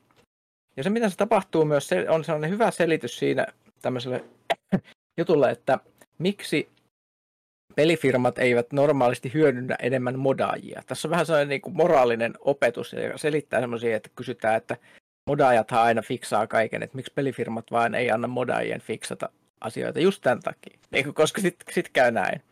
Eli tota, Witcher 3, öö, kun se tuli se, tota, se Next Gen update, niin siinä oli mukana tiettyjä assetteja, jotka oli otettu modeista. Eli oli otettu, koska se on aika aktiivinen, ihan samaan tapaan kuin jossa Skyrimissä on sellainen aktiivinen modiyhteisö. Ja tota, sinne oli otettu hirviön malleja tämmöisestä modista kuin HD Monsters Reworked, joka on tota Nexuksessa esimerkiksi. Tota, Nex, Nex, Nexus on semmoinen modisaitti, mistä oh. aika monet käy silloin semmoisia alasaitteja kaikille modattaville peleille ikään kuin. Ja, ja tuota, oli otettu, ja tämän modin tekijä vannoi, että hän oli itse tehnyt kaikki nämä tekstuurit, näin hän siis kertoi et, et, et siis varmasti, varmasti niin kuin CD Projekt on halunnut, että ne on olleet ns. jokaisen modin tekijän omaa tuotantoa ne kamat, mitä sinne on otettu. Mm. Koska modeillahan, niin kuin, kun modeilla on syy- ja seuraussuhteita, että kun sä pistät modeja, niin, niin ne menee kahdella tavalla. Joko ne on itsenäisiä modeja, tai sitten niillä on siinä sanottuja dependenssejä, eli sun pitää installoida joku toinen modi, koska se modi, minkä sä haluat käyttää sitä. Ja tässä tapauksessa esimerkiksi tämä HD Monsters on ilmeisesti ollut, että se on, se on ollut aika tämmöinen itsenäinen modi, ja sitten se tekijä on sanonut, että se on tehnyt kaiken itse. Mutta ei, se ei ollutkaan tota, ottanut kaikkea, itse asiassa oli ripannut tekstuureja toisesta modista, ja toisen modin nimi on Vaginas for Everyone. Annan teidän hetken sulatella tätä.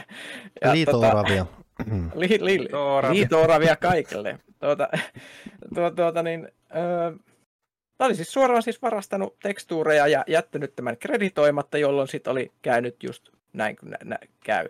Niin tässä on just se, että ensinnäkin jos sä oot jo niin pelifirma, niin kun sä teet niin kuin modaajien kanssa yhteistyötä, niin tämä on se, niin se riski, minkä sä otat joka kerran, koska et tiedä niin kuin minkälaisia hiihtäjiä siellä on. Et, niin, et, milloin nyt, vaan voi tulla rönttösiä. Niin, kuin. niin, niin, niin, niin, niin et, et, koska siis sä et voi luottaa niihin tyyppeihin, koska ne ei ole sulla töissä ja ne voi olla niin kuin minkälaisia niin kuin hihuleet tahansa. Ne voi, tässä tapauksessa ne ei ollut tahallaan tehnyt mitään, vaan ne oli vaan niin törkeästi vaan varastanut kamaa ja ne, ne, ne, ne, niin edelleen. Niin tämä nyt vastasi tämä tapahtumaketju kiinnosti mua ja mun mielestä se on hyvä osoitus siitä, että minkä takia sanotaan, että minkä takia ö, joku ö, Bethesda ei palkkaa niin kuin modaajia korjaamaan Skyrimia silloin, kun siinä on bugeja julkaisussa, koska se voi tietää, mitä hemmettiin ne niin kuin pistää sinne. Ja siis pelifirman pitää olla hyvin tietoinen siitä, mitä sinne pistetään, koska muuten tulee ongelmia. Mm. Ei, mä tiedän, tarvitsetko tästä, tästä tapauksesta, niin kuin voiko tästä tapauksesta ylipäänsä niin kuin sanoa, hirveästi mitään muuta kuin että että oli vaan tosi tapahtumaketju, jonka olisi voinut nähdä tapahtuvan ikään mm. kuin mm. ennalta. Että näin, näin, näin, nyt kävi näin. Nyt kävi näin. Jos joku kuuli tämän uutisen, niin nyt hän ymmärtää, että miten, miten voi livahtaa mukaan asioita vahingossa, koska se kuulostaa semmoilta niin selitykseltä, että miten fotorealistisia tekstuureja tästä aiheesta voi joutua pelin vahingossa, koska jokuhan niitä on, niin kuin, on piirtänyt sata tuntia. Mm-hmm. Mutta se nyt vaan oli se tyyppi, joka oli tehnyt tämmöisen yhden entusiastimodin, joka oli sitten varastettu. Ja se on tämä, tämmöinen tapahtumaketju. En mä halua välttämättä sanoa tästä aiheesta mitään muuta, koska me olemme perheystävällinen pe- pelaajakäs. Niin, paitsi että jos se nyt välttämättä kiinnostaa, niin Nexus Motsistahan sen löytää. Niin, niin, siis molemmat nämä kaksi mainittua modia on siellä, että et jos sä haluat mennä hakemaan. Et, siis, se ei, ole, se, tämä ei tule varmaan kenellekään yllätyksenä, että tämmöisiä modeja siis on, on aika paljon. No ei ja, varmaankaan joo. Ja silleen, mutta siis Nexuksessa on myös se, että ne on sitten niin kuin, jos sä haluat, nyt, nyt, nyt niin kuin oot kauhean utelias, niin sun pitää tehdä Nexus-tili, koska nämä on, mm. niiden katseleminen on ikärajoitettu. Mm. Joko ne poisti sen päivityksellä niin kuin siitä varsinaisesta? Eilen tuli patchi. Joo. Okay. Joo. Eli- Semmosta. Semmoista tällä kertaa. Eli ole, mä, en mä tiedä, onko siellä, miten ne on sitten niinku fiksannut, että onko siellä nyt joku CD-projekti, oma artisti sit piirtänyt uuden tekstuurin hä- hätäpäissään tai jotain. Tai En, en, en ole mennyt vielä katsoa. So it is. Pitääkin, pitääkin käydä kurkkaamassa. Oi, no niin.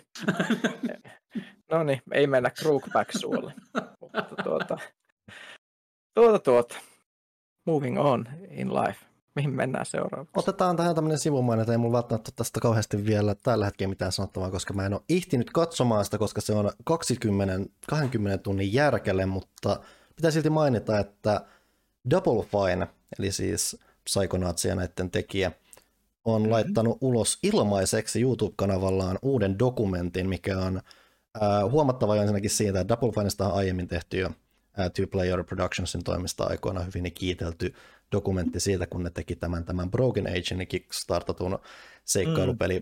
Mm. Ja se oli tosi hyvä, näppärä, pitkä dokumentti sen pelin kehityksestä ja vähän avasi mielenkiintoisella tavalla sitä pelin kehitysprojektia ja paikoittaisia haasteita ja muuta. Ja oli tosi, tosi näppärä katsaus kulissien taakse. Nyt on tullut hyvin vastaavanlainen tapaus.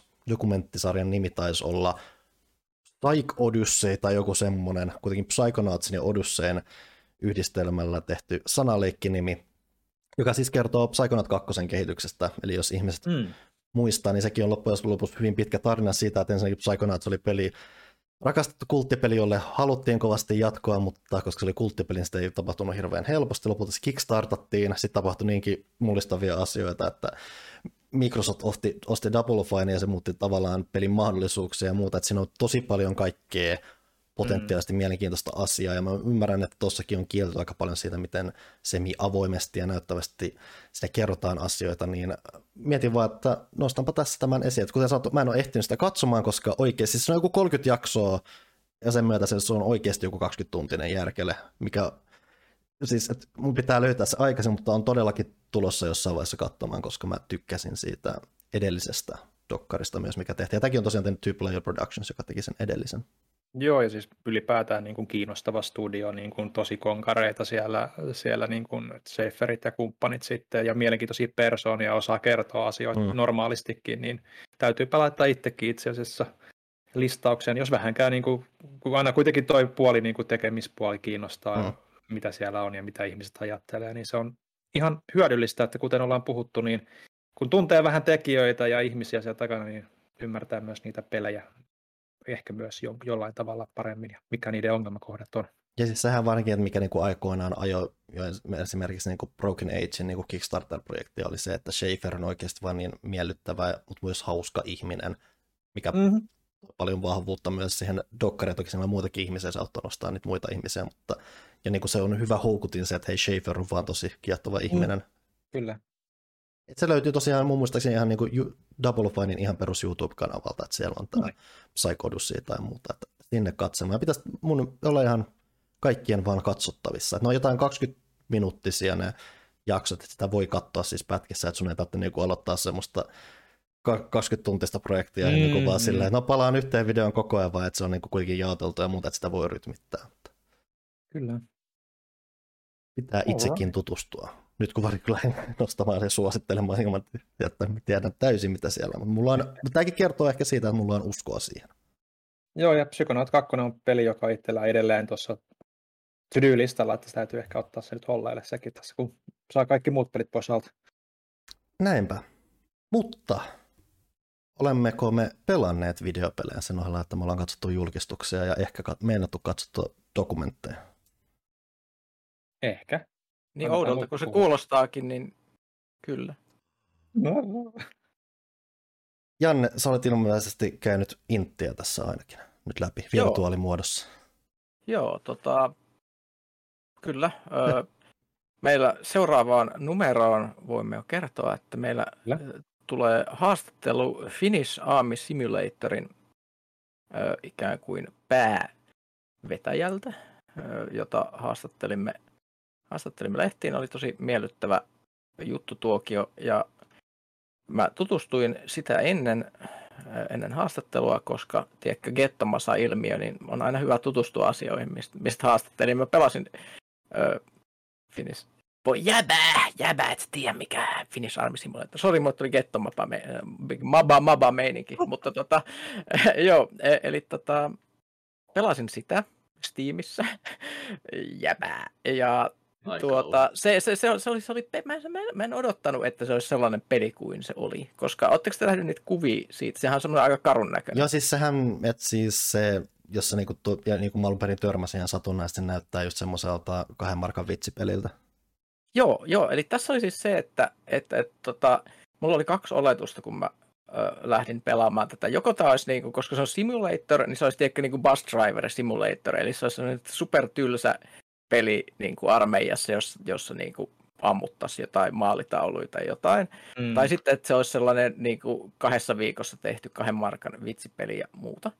Mutta, mutta se olikin se, se hy, hä, tosi hämmentävä kokemus. Sitähän on siis tehty jo vuosia mm. vuosia Mm. ja vu- vuosia semmoisella suht pienellä tiimillä, ikään kuin ihmiset tekee sitä vapaa-ajallaan, koska ei ole, ei ole niin päätoimisia pelin kehittäjiä ja se projekti on niin kestänyt. Si- Siinä on niin freelancer-tyyppejä tekemässä sitä ja jotain tämmöistä talkoa ääninäyttelyä ja muuta, mutta siis se, se, mikä siinä on siis juttu on, mikä ei välttämättä paljastu niistä, että siellä juoksentelee ympäriinsä se on aika karun näköisissä 3D-maisemissa sellaisia, sellaisia aika karun näköisiä 3D-hahmoja erilaisissa aktiviteeteissa.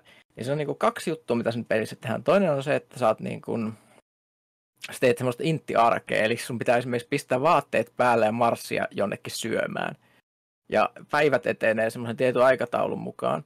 Ja se on ihan yhtä tylsää kuin oikeassa intissä. Siis se, on, se, on, niin kuin, se on hämmästyttävää, että sä niin kuin hiessä kaivat jotain kaappia ja yrität löytää jotkut oikeat äh, sukat sieltä jalkaa ja jotain muuta, ja kaappi pitäisi pitää järjestyksessä ja mu- mu- muuta. Ja se on niin se simuloitu se sellainen tietynlainen tylsyys ja kiire odottamaan meininki niin kuin hämmästyttävän autenttisesti, että musta tuntui ihan oikeasti, että hei, tää on Intissä. Ja sitten se toinen puoli on se, että, että se on itse asiassa on tarinavetoinen peli. Mm. Se on vähemmän simulaattori ja enemmän tarinavetoinen peli. Siinä on Mm. ihan älyttömät määrät semmoista läppää, mitä ne ihmiset heittää siinä. Siis niinku skaparit ja sitten niinku periaatteessa niinku sun niinku samaan aikaan menneet tyypit ja tupakaverit ja tälleen.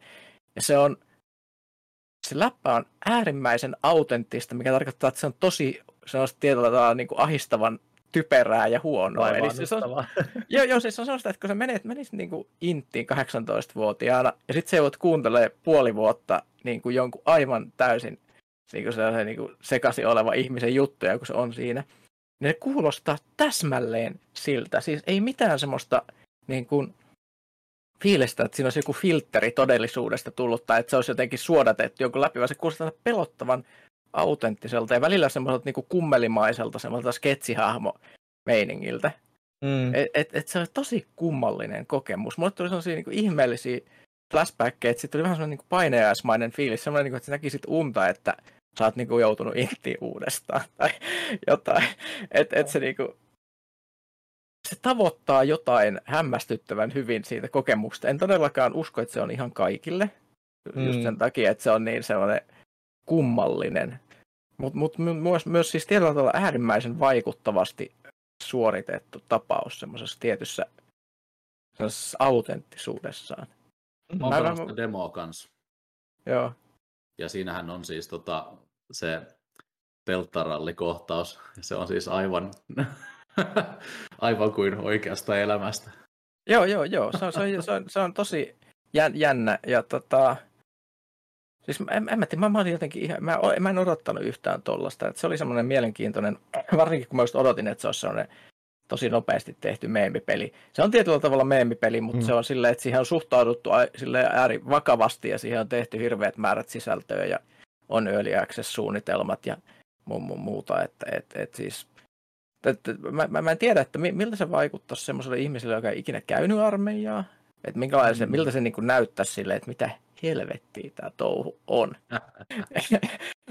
ja sitten toisaalta, niin kuin, että mitä se aiheuttaa niin kuin ihmisille, jotka on käynyt siellä. Siis koska niin kuin, mä en välttämättä vaikuta sellaiselta ihmiseltä, joka olisi niin kuin, käynyt armeijaan. En anna ehkä sellaista vaikutelmaa, mutta kyllä mä niin kuin nuorena siellä Mm. kävin. Mä olin tota, lääkintä ihmisenä ää, tuolla, tuolla, tuolla Kainuun prikaatin viestipatterissa way back. Oi, lääkintä. Hei, klikkaa. Olitko säkin? Joo, mä oon lääkintäaliupseeri. Nice. Mä en ollut mikään aliupseeri, mutta mä menin sinne, kun mä ajattelin, että siitä saa kato ensiapukurssi koulutuksen samalla, ja se vaikutti silleen niin kuin hyödylliseltä. Ja sehän oli itse tosi siistiä, koska sitten sai niitä sairaalapäivystyksiä, että sai niin kuin nukkua päivät ja valvoa yöt. Siellä pelattiin tota, siellä päivystyskopissa Sega Mega Drive. et, et, en tiedä, miksi just Sega Mega Drive oli siellä. Mutta tuota, tietyllä tavalla jotain muistoja on, ja ne muistot kumpusi tuosta pelistä sille hämmästyttävällä tavalla. Se oli mun toinen. Sitten toinen mä mainitsen vielä tällaisen, että mä oon aiemminkin puhunut tota, semmoisen lafkan kuin Choice of Gamesin monivalinta teksti seikkailu kautta roolipeleistä, missä mm. on se ideana, että siellä siis hiirellä kriksutellaan erilaisia toimintavaihtoehtoja, dialogivaihtoehtoja semmoisessa tarinoissa, jotka koostuu täysin tekstistä. Ne on yleensä aika halpoja ne pelit vielä, semmoinen niin kuin viiestä euroa, alle 10 euroa yleensä. Ja tota, niiden tietysti niin kuin kirjoittamistaso on se kaikki, mistä se on mm. silleen kiinni. Ja ö, siellä on nyt sitten tuli jatko-osa yhteen tämmöiseen pelin kuin Fallen Hero Rebirth, ja nyt tuli Fallen Hero Retribution, joka on mun mielestä yksi parhaiten kirjoitettuja, mitä tämän, tämän Lafkan ö, pelejä on. Ja siis mitä siinä pelataan? Siinä pelataan ö, sä luot hahmon, joka on entinen supersankarin sidekick, joka on kokenut hirveitä traumoja ja päättää kostaa yhteiskunnalle ryhtymällä superroistoksi. Ja se elää ikään mm. kuin kaksois- tai kolmoiselämää siinä, että se ö, esittää olevansa tietyllä tavalla ö, normaali ihminen, mutta sitten sit harrastetaan, sä luot sun oman superroisto-identiteetin, joka myös ja mietit, mitä sä teet siellä kaupungissa ja muuta. Se on, se on, se on hämmästyttävän mielenkiintoinen peli mm. psykologisesti silleen kirjoitettuna, että siinä on äärimmäisen sellaista jännää juttua identiteettijutuista, depressiosta ja muusta, kun sulla on hirveitä posttraumaattisia kokemuksia niistä superhero-hommista ja muuta. Pitääkö sun ylläpitää sitä sidekick-roolia siinä vielä niin kuin sitten normiarjen yllä? yllä no, no siinä on vähän silleen, että, että sinne tulee esimerkiksi tässä jatko-osassa tulee ihmisiä, jotka on ikään kuin uutta supersankaripolvea, ja ne haluaa, että voit kouluttaa meistä, niin kun sä oot niin kuin ollut silloin aikanaan hieno tällainen Robin-hahmo. Mm. Mutta mut sitten sulla on, tietysti itsellä voi olla hyvin monenlaisia näkökulmia siihen, että haluatko tehdä sitä ja muuta. Ja Se, on, se on tosi hyvin kirjoitettu.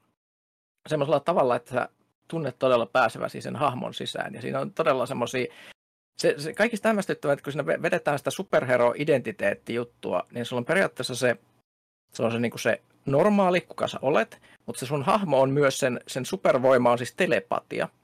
Ja sulla on periaatteessa sellainen koomassa oleva ihminen siellä, jota, jota sä voit ohjailla ikään kuin sun tämmöisenä puppet-roolissa, jossa sä esität olevas vielä yksi niin kuin muu ihminen sen lisäksi, että sä oot, sulla on vielä se superroisto-identiteetti. Joten sä oot niin kuin periaatteessa kolme ihmistä yhdessä paketissa ja ö, kohtaat niitä samoja tyyppejä. Välillä sä niin kuin hakkaat niitä siinä sun superroistoroolissa ja välillä sä juttelet niiden sun entisten sankarien kaverien kanssa ja yrität esittää, että kaikki on elämässä hyvin. Se on very strange, mutta suosittelen. Nice. Mitäs Niklas? Uh, mulla on ihan vaan nopea maininta. Mä oon pelannut vuoden kohupeliä, Hogwarts Legacyä, ja tota, mun mielestä se on hyvä peli, ja mä oon ihan koukussa siihen, vaikka se onkin niin kuin controversial se tarina siellä taustalla. Mutta mm peli on kuitenkin mielestäni onnistunut, ainakin pelilliseltä puolen.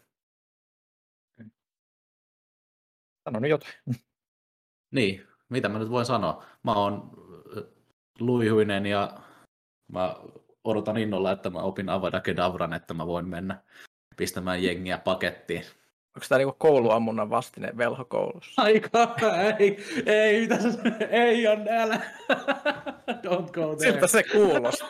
Eikö tuossa pelissä pysty tehdä just jotain tuollaista kuitenkin? En, en mä tiedä, mutta uh, Hogwarts more like dogfart, siirrytään eteenpäin. Mm-hmm. Joo, kyllä. Ville, sä mainitsit, että sä oot pelannut sitä Metroid Primea vähän enemmänkin. Joo, sitä on tullut pelattua nyt aika pitkälti melkein läpi ei nyt ihan vielä, mutta, mutta pikkuhiljaa alkaa olla siellä. Miten, ja... miten ulkomuistista se menee tänä päivänä? No siis mä oon pelannut sen silloin, kun se oli Gamecubella. Öö, useitakin kertoja niin kuin johonkin pisteeseen asti. Olen sen pelannut läpikin silloin totta kai aikoinaan, mutta se oli semmoinen peli, että siinä aina niin kuin unohtui unohtui paljon asioita. Että nyt kun mä oon pelannut sitä, niin mä, sanoin, että mä muistan tämän alueen, mutta mä muistan aiemmin, että mitä täällä tehdään tai miten tänne on päädytty ja miten nämä niin kuin palaset loksahtaa paikoilleen niin kuin rakenteellisesti, koska, koska se on Metroid-peli, niin siellä alueet niin kuin yllättävänkin tavoin välillä niin kuin sitten löytävät toisensa ja, ja, ja kun tulee uusia tarvikkeita, niin siinä mielessä niin kuin tuntuu monin paikoin hyvin tuoreelta pelikokemukselta. Öö, mä sanoisin kuitenkin, että, että niin kuin, kuten aiemmin jo sanoin, että se tuntuu edelleen hyvin niin kuin modernilta peliltä monin paikoin, vaikka siellä on ne tietyt semmoiset vanhanaikaisuutensa, mitkä on kehittynyt vuosien varrella eteenpäin, mutta siis se, että miten se niin kuin, maailma rakentuu kaikesta pienuudestaan huolimatta niin kuin tosi luontevasti ja niin poispäin, niin se on niin kuin suoranainen niin kuin, äh, esimerkkiteos, miten tuollaisella niin kuin, tuolla koko luokalla pystytään tekemään jotain hyvin vakuuttavaa. Ja se, se että se niin kuin tosiaan niin kuin painottaa sitä tutkimista enemmänkin kuin sitä toimintaa, niin on mulle niin kuin aina ollut se iso juttu tuossa sarjassa. Mm. Ja, ja se on niin kuin tässäkin edelleen niin kuin on, se, on se mielenkiintoisin piirre, että vaikka tuo taistelu on vähän luontevampaa noilla tuoreilla kontrolleilla, että tuossahan nyt on niin kuin twin stick mm. niin kuin, perus FPS-ohjaus, niin on se, on se toiminta edelleen vähän kankeeta, mutta eihän se tuokaan sen pelin pointti kuin ehkä sitten siellä loppupuoliskolla enemmän, että, nyt kun alkoi sitten sinne, sitten kun alkaa tulla niitä avaruuspiraattien niin kuin niitä kaivoksia ja tollaisia, niin siellä edelleen voi välillä olla aika tuskasta, mutta kyllä se niin kuin helpottaa, että ei tarvi enää niin kuin lukita kameraa ja kääntää sitten niin kuin ohjainsauvalla tähtäystä niin kuin alkuperäisessä GameCube-versiossa. Ja monethan kehu sitä Wii-ohjausta silloin, kun tuli Wii-versio, niin mä en, mä en oikein, siis mä en koskaan ollut liikkeen tunnistuksen ystävä mm. tai osoittelutoiminnan ystävä, niin se ei mulle iske, mutta on se ehkä luontevampaa tietyiltä osin. Mutta... Ja mulla ei sillä ollut ongelmaa koskaan sen kanssa, että se oli... Joo. Mä oon pääasiallisesti noita pelannut ylipäätänsä trilogin myötä. Joo, että ehkä se mikä tuossa niin on, on ollut, niin kuin, vaikka se on niin remaster, niin mä jotenkin vaatin, että se on puhdas niin kuin, ää, niin kuin ihan vaan nopeasti tekstuurit niin kuin päivitetty, vähän niin kuin sinne, silleen niin kuin nopeasti, nopean oloinen projekti, mutta kyllä toi niin kuin näyttää, niin kuin, että siellä on niin kuin ihan tuntuu välillä, että siellä on niin kuin jotain niin kuin paikkoja vähän niin kuin uudelleen snadisti rakennettu.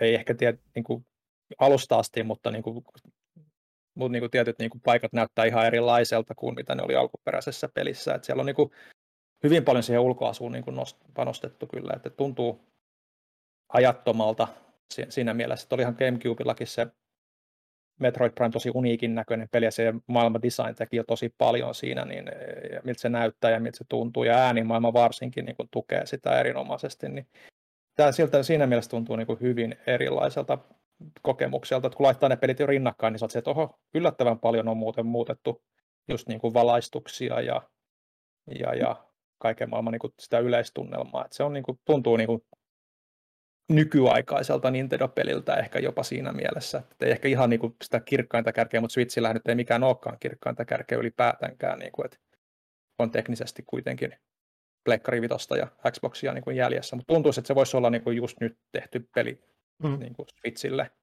mikä on mun mielestä tosi kiva juttu ja antaa tosi paljon niin kuin viitteitä siitä, mitä Metroid Prime 4 voi olla. Et, et, et, mitä sen voisi tehdä. Että siellä on tietyt ne semmoiset asiat kyllä, mitkä niin kuin on tosi vanhanaikaisia, mitkä on, toki voisi päivittää ja vähän ärsyttää snadisti, mutta 21-vuotiaaksi peliksi niin todella vakuuttava edelleen. Mä oon ihan niin kuin hämilläni, miten se taas onnistuu vetämään puoleensa. Onko alkumenu musiikki vielä hyvä? Oh, no, no mä jään siihen niin kuin, tota, usein niin kuin vaan kuuntelemaan minuuttitolkulla. Se on se sama vanha. Yle- yleisesti musat siinä on kovaa kamaa, että se kaikki niin tukee. Ylipäänsä, niin kuin, kun se on vaan niin hyvin suunniteltu kaikin puolin, just äänimaailma ja oh. kaikki kuitenkin se siellä läsnä oleminen tietyllä lailla, että monissa peleissä jopa on vähän niin kuin turhauttavaa, mitä, mitä hudikikkailu nähdään, mutta tossakin se tehdään tosi hyvin ja näyttävästi. Ja... Joo. Siis se, se siis sit kertoo paljon sen suunnittelun puolesta, että se on tänäkin päivänä niin toimiva kuin se on. Joo, ja siis musta on niin just tota aikakautta, kun, ja no Nintendohan aina, niin kuin, että, että niin kuin musiikki ja visuaalisuus niin kuin matchaa tosi hyvin yhteen, mutta tuossa niin nimenomaan se siis niin kuin, mä, mä, mä, mä niin kuin hyvin usein peleissä niin kuin ahdistu enää, niin kuin Mm. tuoreissa peleissä. Et No, no sieltä tulee mitä tulee. Jos toki kauhupelit on vähän asia erikseen. Mutta mut tossa mulla tulee tismalleen samat niin kuin ahdistuksen fiilikset kuin junnuna silloin Gamecubea pelatessa. Et sieltä ne vanhat traumat, kun tulee kuulunut Space Piratien möyrinä ja sitten alkaa se taistelumusiikki, mikä on tosi on vaan niin semmoinen tosi aggressiivinen, mm, intensiivinen, niin sitten se niinku, mun mielestä mitä helkkari, on vanhat traumat niinku päälle, että paniikki iskee. Mä, iske, en mä tiedä, että tämmöistä tapahtuu enää pelatessa mulla, niin se oli aika hauska reaktio kyllä tietyllä tavalla. No, mä harmittaa, kun mulla ei ole Switchiä, koska tota, mä just mietin, mietin, että se, mitä Panu sanoi aikaisemmin, että kun se ei ole räiskintä, vaan se on Mm. mm. semmoinen tutkimuspeli. Ja oikeastaan Mm. ainut, ainut peli, mistä mulla on tullut täsmälleen samat vibat kuin Metroid Primeista ikinä, niin on tota Subnautica. Joo. Mm. Missä on, missä on se sama, että sä tutkit vierasta planeettaa ja se on vaan tosi kiinnostava Mm. paikka. Joo. Ja, ja, ja sille- silleen, niin se, se, se, se on se, mitä mä niin kaipaan siinä. Että se, se, se fiilis olla siellä planeetalla ja että se on tosi kiinnostava. Tuntuu, että siellä on hirveästi löydettävää ja se oli, se oli vähän sille ajasta edellä sille just se skannausjuttu ja sellainen. Niin. Joo, ja siis on se tosi niin kuin minimalista nykymittapuulla sit loppupeleissä, mutta kyllä siellä saa niin kuin aikaa kulumaan ja sieltä tulee sitten semmoista pientä niin kuin lorea siihen sitten, mutta joo, se niin kuin on, tuo siihen tosi paljon niin kuin lisätunteita, että se vaan niin kuin nysväät kaikkea, mitä, mitä siellä löytyy ja mitä, mitä logeja sieltä löytyy ja mitä sä saat niin kuin yksityiskohtia vihollisista niitä skannaamalla, helpottaa taistelua. Ja... Ja siinä kuitenkin on se, että koska se on peli, jossa ainakin ekalla pelikerralla vähän jopa vääjäämättä eksyt jossain vaiheessa, joten se sun tapa, millä sä vaan etenet siellä on ylipäätään se, että sä vaan katselet ympärille, joten samapa se myös skannata, koska kun sä skannaat, niin se näyttää kuitenkin jotain tietynlaisia mielenkiinnon kohteita tai muuta, että se on tosi luonteva osa sitä koko meininkiä, koska se pointti vähän on, että hei, jotta mä pääsen eteenpäin, niin mun pitää vähän kiinnittää huomiota tähän, mitä mun ympärillä on. Joo, ja tuossa niinku, siinä tiettyjä, se, muutamat niinku, semmoiset niinku, töyssyt siinä on ehkä se, että, että sitten kun alkaa tulla niitä toisia vaisoreita esimerkiksi sitten, kun sä löydät sen avaruuspiraattien aluksen sieltä, sä saat sen, niinku, että sä pystyt skannaamaan alueita niinku, näiden sala, salaisten kytkimien varalta, niin ne on ehkä vähän semmoiset, että niitä ei alleviivata ihan niin tarpeeksi kuin nykypeleissä ehkä vaadittaisiin, että sä, nytkin tuli silleen, että mä sain sen, sitten mä olin silleen, että hetkinen, mä en tiedä yhtään minne mun pitää mennä. Ja sitten mä taas, ei kun helkkari, nythän mulla on tämä skanneri, että tostahan pitää nyt skannata seinä, seinästä niin kuin muutoin näkymätön asia. Että, että, että tommosia pieniä niin kuin juttuja, että, että, että vähän se niin kuin eksyy kyllä sitten, mutta kyllä ne sitten löytyy se, että kun muistat, että ai niin pitää käyttää näitä, näitä kaikkia. Että, että, että tuommoista pientä epätasaisuutta ehkä niin kuin siinä, varsinkin jos se ei ole tuoreessa muistissa, niin kuin mulla ei ollut, että mä selkeästi eksyy kyllä ihan jatkuvasti, että minne tämä veikää ja niin poispäin. Niin tosiaan, kuten sanoin, niin tosi tuorein silmin tavallaan tuli pelattua se sitten. Mutta joo, ehkä se siitä kannattaa ehdottomasti testaa. Ehkä pitää Jannellekin tota, Switch yrittää hommata. Tai ehkä meidän pitää jossain vaiheessa jonkun pitää tehdä joku video tästä. Oh. Mm. Ehkä.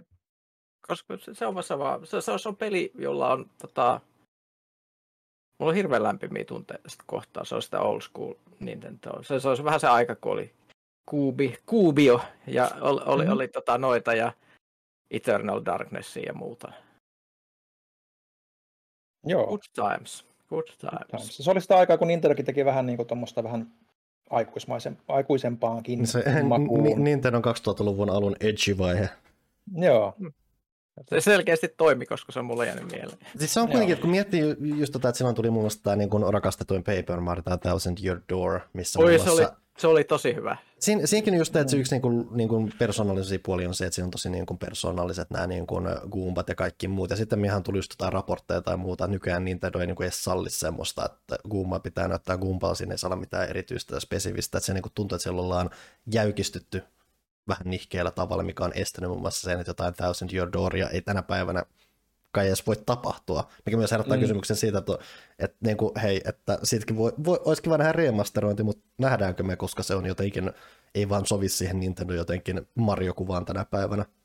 Mm. Ja siis Princess Peachilla oli ihan ihmeellisiä seikkailuja siinä Thousand Year Doorissa. Siis, se, siis ettikää ihmistä jotain videoita YouTubesta tai muuta. Se oli, se oli hyvin villipeli. Siis semmosessa, Mm. niinku, jos semmoisesta materiaalista tehtäisiin Mario-elokuva, niin oltaisiin ihan toisessa sfääreissä. Joo, Mutta, mutta hyvä. joo, se, se, on, Mut- se oli kyllä hyvä aika. Oli, oliko meillä Ville, pitää, puhutko vielä no, lyhyesti Forbidden Westistä, eikö se ollut tarkoitus?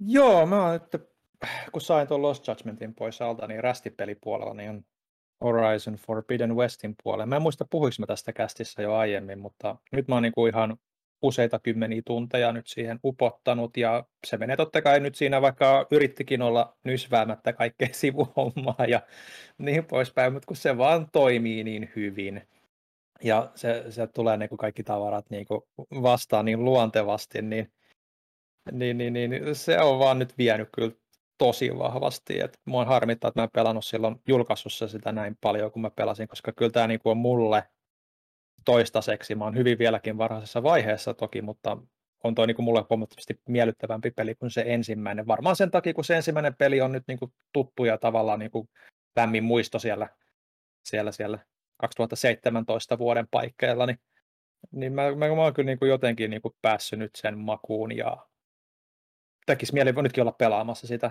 niin kuin ihan suoranaisesti. Et, et, et, tarina on lähtenyt aika hyvin käyntiin ja siellä on paljon mielenkiintoisia hahmoja ja mä tykkään siitä, miten ne viholliset, viholliset niin tuo koko ajan jotain uutta puolta, että sit nyt alkaa löytää niitä, miten niitä muita aseita kannattaa käyttää siellä ja, ja, ja aivan niin kuin mahtavaa. Ja jopa mä oon nyt päässyt sen tarinan makuun, että mä oon ruvennut skannaamaan niitä, nyt, niitä, niitä mitä siellä on tapahtunut siellä maailmassa, kun Pyykkönen aina hehkutti, että tämä nyt on sitä oikeasti sitä parasta skifiä taustatarinaa, mitä on, niin onhan se aika Sillä- mielenkiintoista, joo.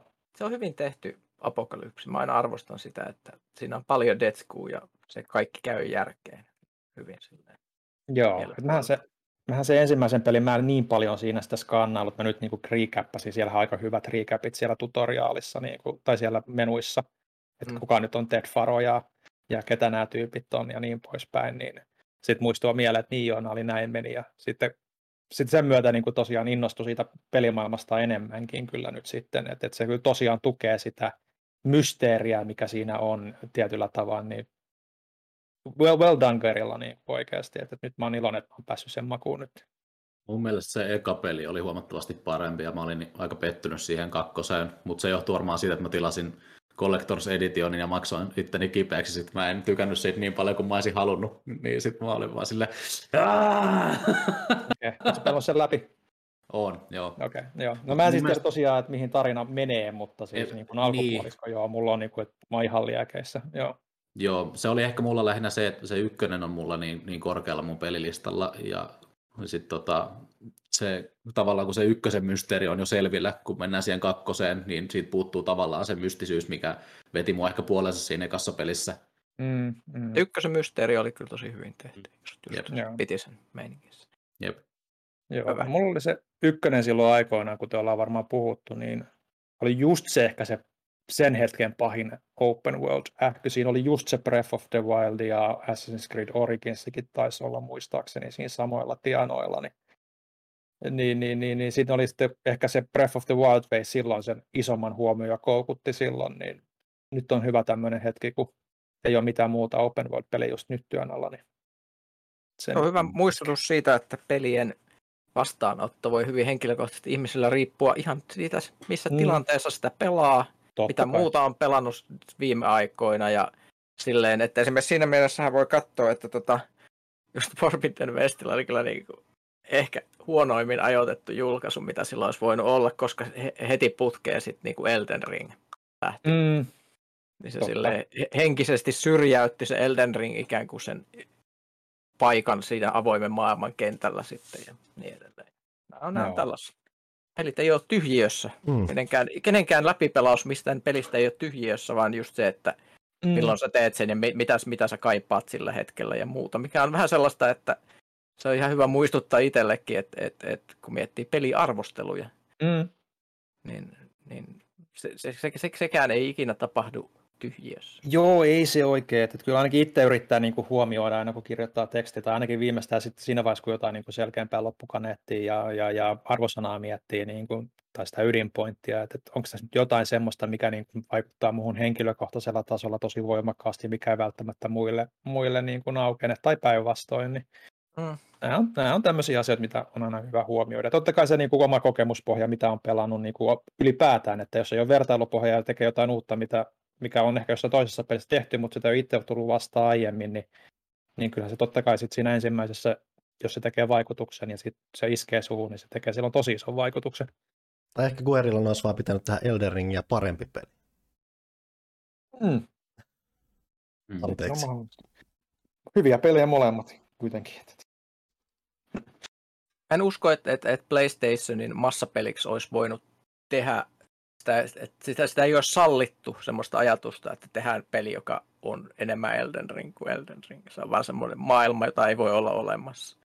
Mm. Siellä olisi joku, joku sikariporas tullut sanomaan, että mitä hemmettiä täällä tapahtuu. Johan siellä Demon's- joku sikariporras sanoi sano alkuperäisestä Demon's Soulsista, että mitä helvetin paskaa tää on, sun sätkää muualle täältä. Se kuitenkin teki nyt vitoselle sen remake. Niin, näin, ne, näin ne menee, mutta mut aina joku tietää paremmin. Mm. Pelatkaa vaan pelejä ja mitkä, mitkä tuntuu hyvältä. Ja jos joku toinen tykkää jostain toisesta tai just silloin itke, tai iskee, niin tota, antakaa iskeä ja pelatkaa sitä, mikä Niin. iskee teihin. Se on vähän niin kuin aura juusto. Mm. Se, se, se on henkilökohtainen kokemus. Hyvä callback. Hyvä. Loista. Mm. Oliko Joo, vielä, siinä, vielä? siinä on mun Kävi tällä hetkellä. Mulla on pikaisesti pari tapausta, mitä on tullut väännettyä tässä. Ää, aloitetaan vaikka siitä, että mä oon jonkun verran vääntänyt Resident Evil Revelations 2, joka siis on peli, jonka mä olen, unoht, olin unohtanut, että oli pitkään edes olemassa, koska se on ylipäänsä vähän semmoinen välijulkaus, koska niin kuin eka Revelations oli alun perin niin kuin 3DS varhainen peli, joka portattiin Niin. myöhemmin muualle, ja se oli kuitenkin ihan mielenkiintoista, että siinä oli semmoista niin kuin, vähän semmoista niin kuin old school ressahenkiä aikana, jolloin sitä ei, se ei ollut välttämättä ihan loistossa, että siinä oli vähän pulmailua ja vähän kuitenkin sitä olan takaa, yli, olan takaa ammuskelua ja muuta Joo. tiiviissä paikassa.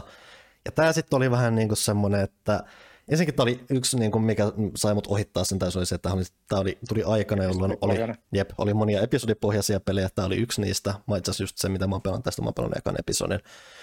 Ää, ja se niin kuin, ei niin kuin iskenyt se konsepti yhtään, ja mä myös muistan, että se sai aika, aluksi ainakin vaikka kädenlämpöisen vastaan, mutta saattoi olla tietenkin myöhemmin vähän innostavaa, kun se niin kuin koottiin paketiksi ja muuta, mutta anyway, se unohtui hyvin vahvasti, kunnes sitten se yhtäkkiä vaan muistutettiin mulle siitä, kun piti etsiä vähän jo- jonkunnäköistä yhteistyöpelattavaa, ja nimenomaan se on se aspekti, mikä tekee tästä mielenkiintoisen, koska on, se on jännä yhteistyökokemus, että niin kuin tänä päivänä, kun sä lähdet pelaamaan sitä, niin toki paistaa niin kuin tosi vahvasti se, että se ei ole todellakaan samanlaisen tuotantoarvoilla tehty peli kuin joku niin kuin Resident Evil, tämän päivän Resident Evil 2, Villageit ja tämmöiset.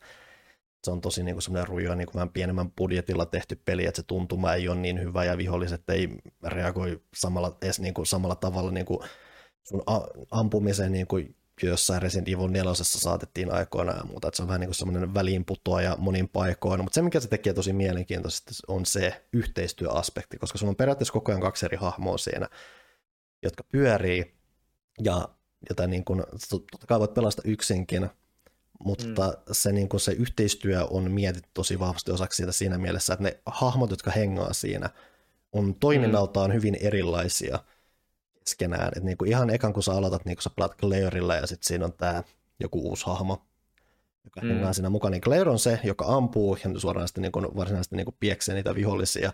Kun tämä toinen hahmon rooli on se, että se osoittaa niinku taskulampulla ja saattaa välillä tukea jollain sorkkaraudalla muuta, mutta sen pointti on se, että se niinku osoittaa taskulampulla, mikä on niinku aluksi se, että se, hei, sä näet asioita paremmin, mutta sen taskulampun avulla se pystyy myös niinku löytämään piilotettuja esineitä tai muuta. Että se, siinä pelaamisen mm. tuoksinnassa se keskittyy vähän erilaisiin asioihin kuin se toinen pelaaja.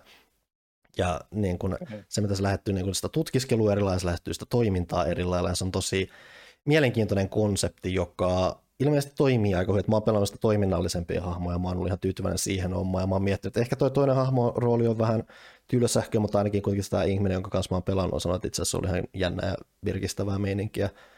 Okay. Että se on tosi jännästi toteutettu sillä ilmeisesti kuitenkin ihan kohtalaisesti. Se on kuitenkin myös vähän vaihtelua siinä, että miten se tapahtuu, koska sitten sulla tulee ää, tilanne, missä sä myös ohjaat tätä Barry-hahmoa ja sillä on sitten semmoinen mm. mystinen pikkutyttö mukana, niin siinä taas niin kuin Barry on niin kuin semmoinen toiminnallisempi hahmo, mutta silloin on fikkari, joten se pikkutyttö, joka hengaa siinä mukana, Silloin on se, että se pystyy aistimaan vihollisia ympäriinsä, että se pystyy, niin kuin, sen avulla pystyy varoittamaan vähän, mitä siellä ympärillä tapahtuu. Sekin on kanssa se, että se pystyy löytämään tämmöisiä piilotettuja mm. esineitä, avittaa siinä. Että siinä on just se, että ne, lähinnä just se konsepti siitä, että hei nämä pelaajat, että kun sä lähdet pelaamaan tätä, niin pelaajat ei tee samaa asiaa, että vaikka tämä onkin tosi suoraviimainen ja muuta, että niin molemmille annetaan hyvin omanlainen spesifinen rooli, on mun mielestä tosi kiehtova ja jännä, ja se vaikuttaa se niin onnistuneelta siitä, että se on ollut niin kiehtovin asia nähdä vähän kehittyykö tuosta vielä johonkin muuhun suuntaan, mitä ne tekee sillä, koska se on, että peliksi, jonka olemassa mä olin unohtanut, mä olin tosi positiivisesti mm. yllättynyt siitä, että siinä oli itse asiassa jotain noinkin kiehtovaa ideoitu mukaan. Mm. Kyllähän noissa niin moderneissa Resident Evileissa, tai siis ton aikakauden Resident Evileissa monille se oli se yhteistyö, just se mielenkiintoisi, että tavallaan jännä, että ne on nyt tuolla puolella niin kuin panosti siihen sitten, että se oli sivupeli kuitenkin, niin, niin, niin panostanut noin paljon noinkin mielenkiintoisella tavalla, alkoi itse asiassa jopa itseä kiinnostamaan. Kyllä ja jollain tavalla en ole pelannut mm. itsekään. Jollain tavalla se heijastuu myös siihen yksin peliin just, että hei se tukihahmo sitten, sä jollain tavalla kai aktivoit sitä tai muuta. Mm, no se on aina vähän mm. hankalampi mm. sitten, kun yksin pelaa, niin se ei ehkä se viehätys sitten samalla tavalla mm. tuu läpi.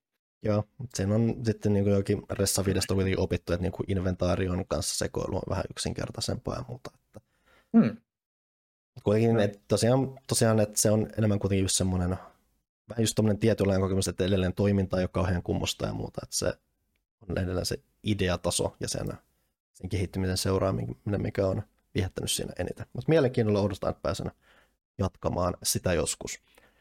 Toinen, minkä mä mainitsin, on se, että mä vedin tuossa joulun alla vihdoin Pentimentin läpi. Mä lähinnä halusin mainita tämän siksi, koska silloin kun mä ekan kerran mainitsin kästissä Pentimentin, mä korostin jo silloin, että mä olin hyvin varhaisessa vaiheessa, ja nyt mä tiedän, miten varhaisessa vaiheessa mä olin siinä, koska silloin kun mä viimeksi niin kun, jo fiilistelin sitä, niin kun sitä tyyliä ja niin kun sitä käsikirjoitusta ja muuta, mikä siis kertoo just siitä pelistä tosi paljon, että se tekee jo ennen kuin sä oikeastaan edes pelaat, pääset niin siihen ytimeen siinä, niin se on se tyyli, just ne fontit ja kaikki, on, se on tosi puoleensa vetävä kiehtova peli.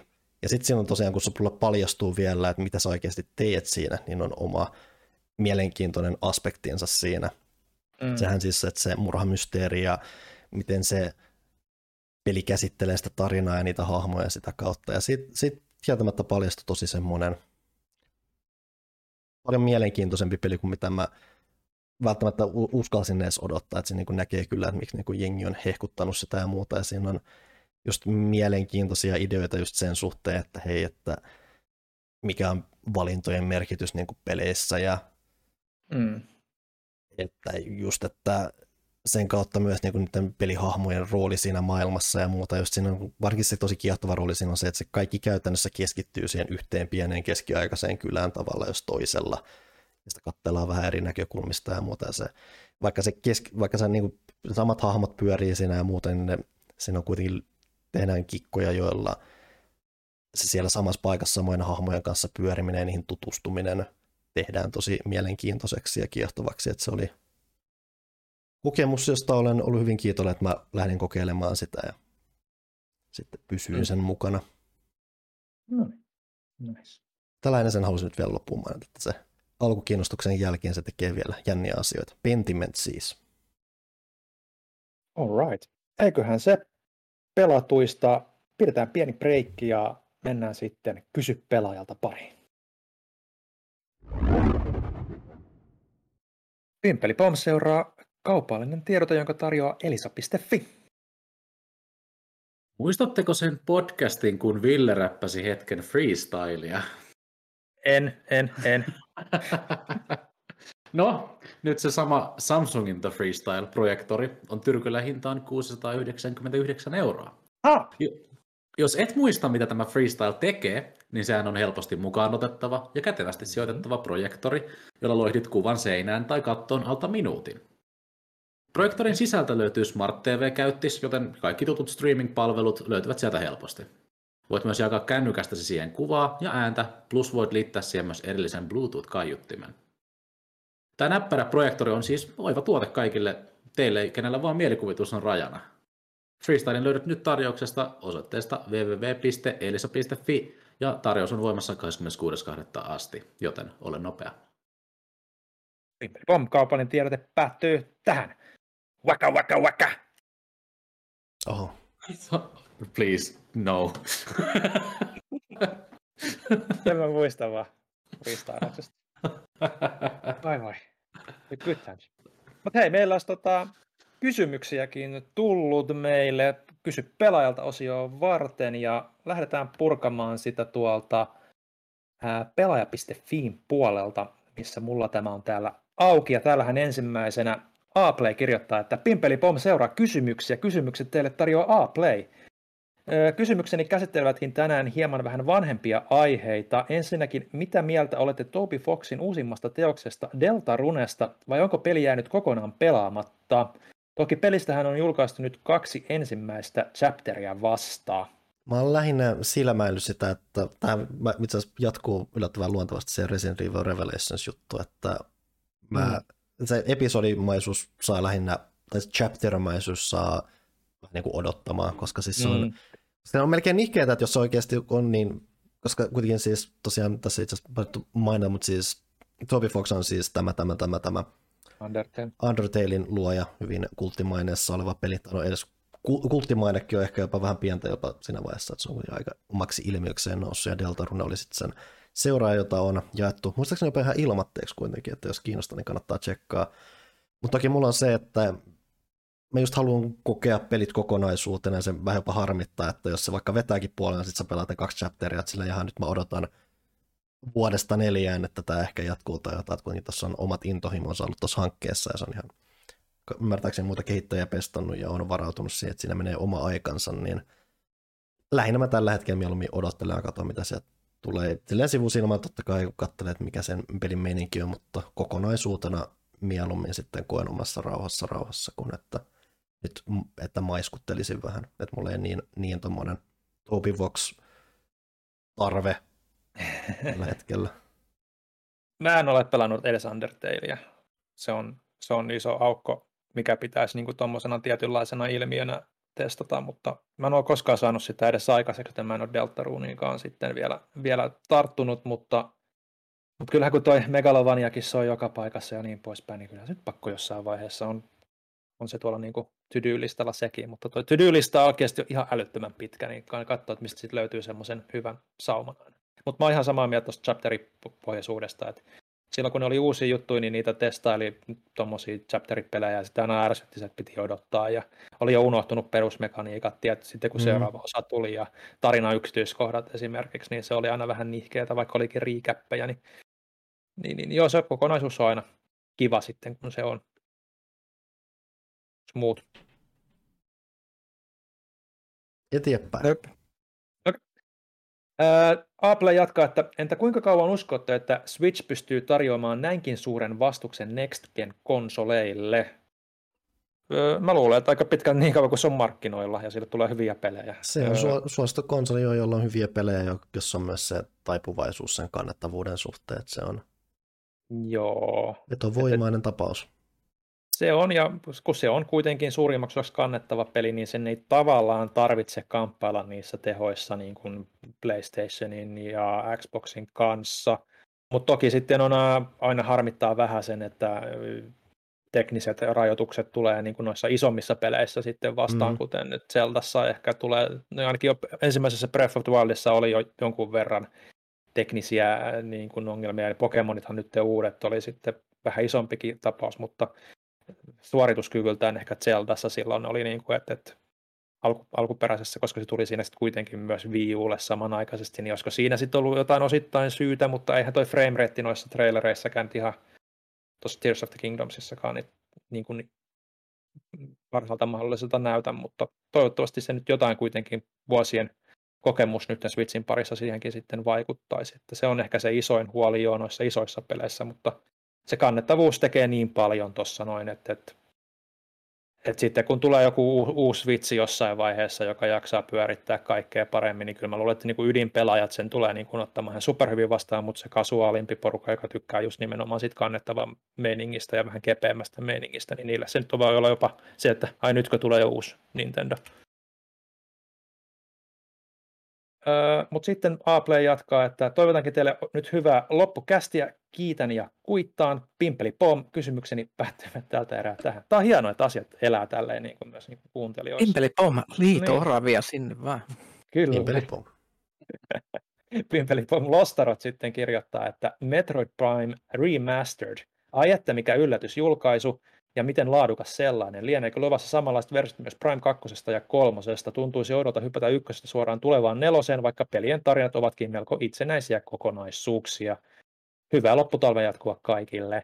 No siis, kuten tuossa jo sanottiin, niin aiemmin niin ne huhut ainakin oli, tai jotkut raportit, että se joku entinen Retron työntekijä olisi ehkä sanonut, että se kolmonen on se haastavin, koska se on puhtaasti rakennettu alkujaankin niin kuin liikeohjaukselle ja sen revertaaminen niin kuin perusohjaukselle voisi olla aika haaste, mutta voisi olla ehkä isompi projekti sit siinä vaiheessa kuin kahden ensimmäisen pelin remasterointi.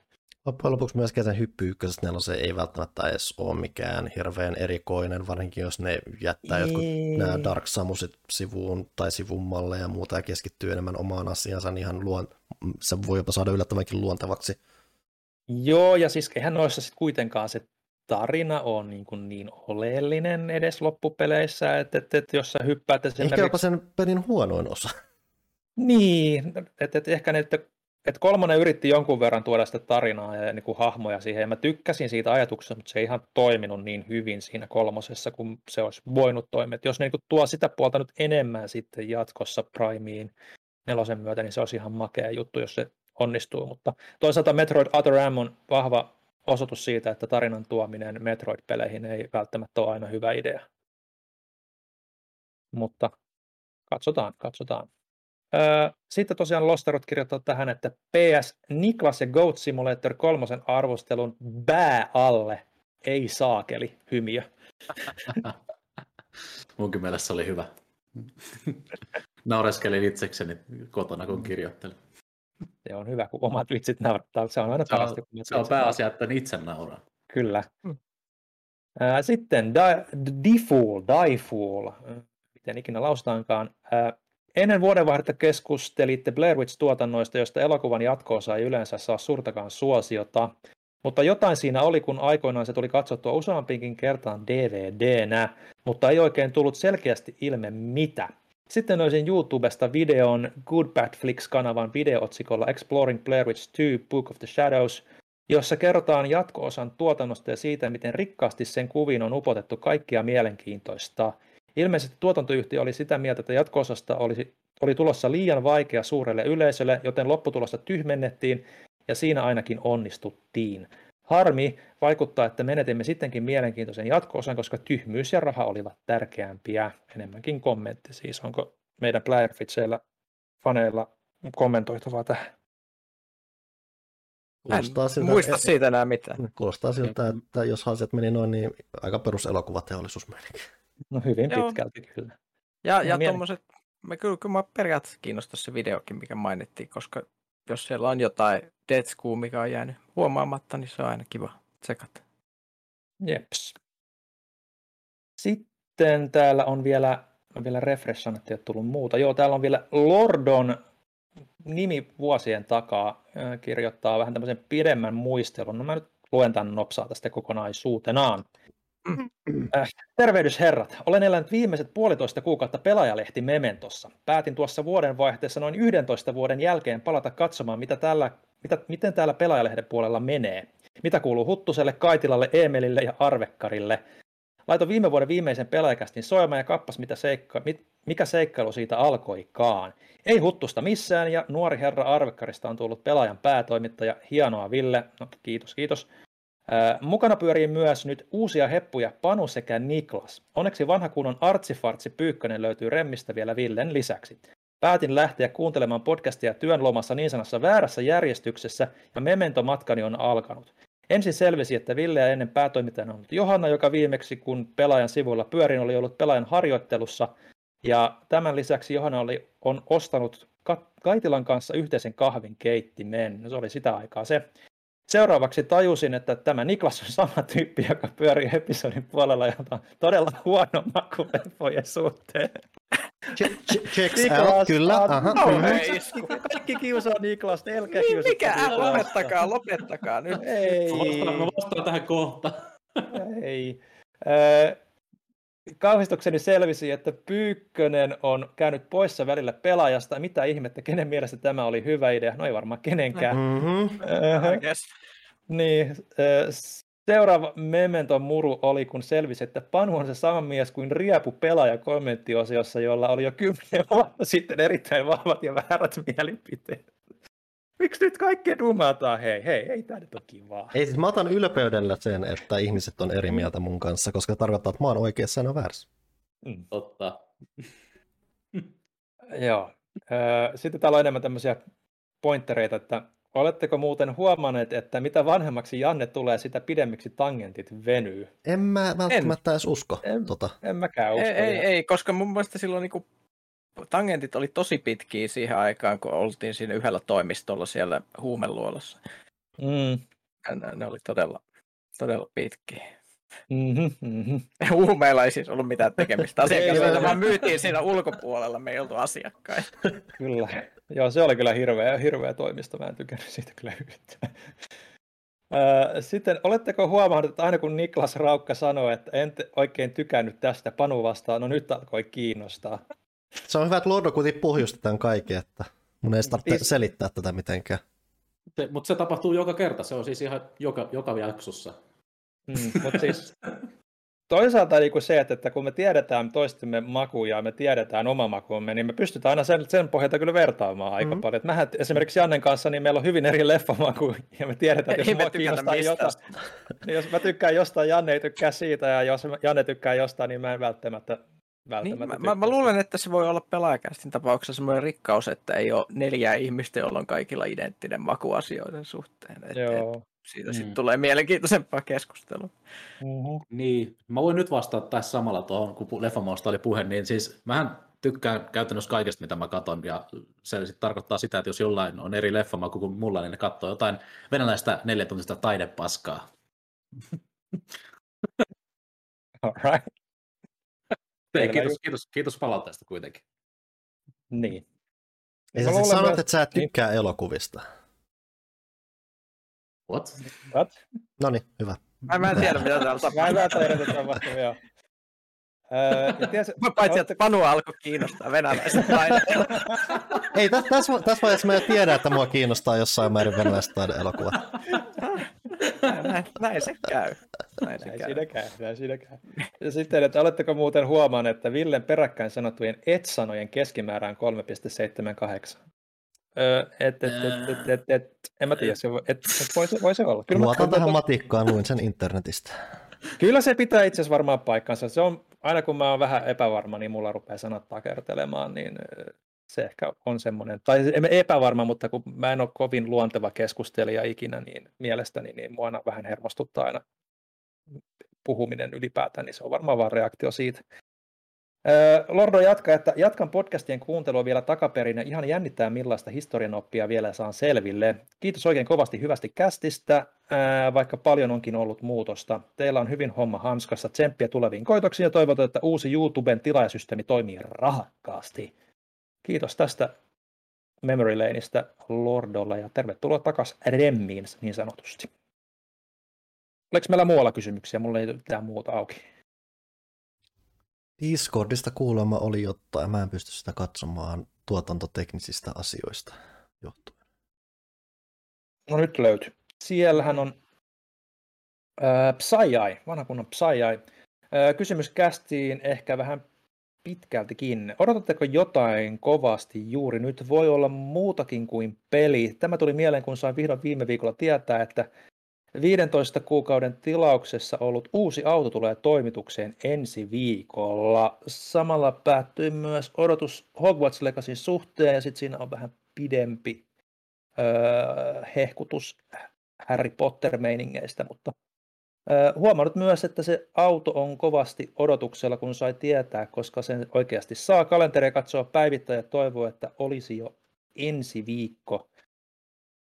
Et no, onko jotain niin kuin, tota, to, tolle niin kuin summaroituna, niin onko meillä mitään, Onko mitä elämässä odot- yleisesti jotain, mitä me odotamme, taitaa olla pää, kysymyksen päähän. On, on, on. Mä voin kertoa montakin asiaa. Tota, mä odotan, että tänä iltana me pelataan taas monen viikon tauon jälkeen Crusader Kings 3 monin peliä. Going to be amazing. Mä odotan myös Baldur's Gate 3, jos puhutaan niinku peleistä, mitä pitäisi odottaa, koska sitten mä tiedän, että sitten mä saan taas sitä hyvää tota, tarinallista Coop-roolipeliä Mikko Rautalahden kanssa. Sitten sit, sit, sit, tulee, tulee sitä, sitä on odotettu pitkään Divinity 2 jälkeen, koska mä oon, mä oon tässä välissä harrastettu tarinattavampaa toimintaa esimerkiksi Konanissa, joten, joten se, se, se, on isosti listalla. Öö, Sitten mä odotan Evil Dead-leffaa uusinta. Siinä varmaan oli kaikki. kaikki. Mu- mu- Muut mä nykyään otan sillä, että mä en halua odottaa hirveästi. Mä enemmän otan asiat yllätyksinä. Mm. Hyvin.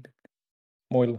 Mulla on lähinnä se, että mä oon viimeiset 30 vuotta odottaa, että mun elämässä tapahtuu jotain, sitten lö- löytyy joku suunta. Et sanoa. Ja mä odotan, että tämä jakso loppuu. No huhu. Onko se noin kivaa, Niklas, meidän kanssa täällä? Silloin, niin. silloin, silloin jotain aurajuustoa jääkaapissa. Eh, Mä en malta odottaa, että mä saan sen aurajuusto tahkoon, ja sitten mä otan lusikan ja mä syön sitä pelkälleen siitä. Se tapahtuu välittömästi, kun tämä jakson äänitys loppuu Mm. nimittäin. Sun, sun pitäisi, koska siis mä oon aina miettinyt, että ö, joku ihminen pitäisi saada maistamaan sitä korsikalaista legendaarista juustoa. Ja tota, ehkä, ehkä nyt on löytynyt. Niklas voisi olla se, joka testaa sen juusto. Mm. mm. Ehkä se sitten on kästin ystäville videona. Ei, sen, nimi on siis, tota, jos et tunne, Kasu Martsu. What? Kau- Kaunis nimi. Ka- Kasu Martsu, C-A-S-U-M-A-R-T-Z-U.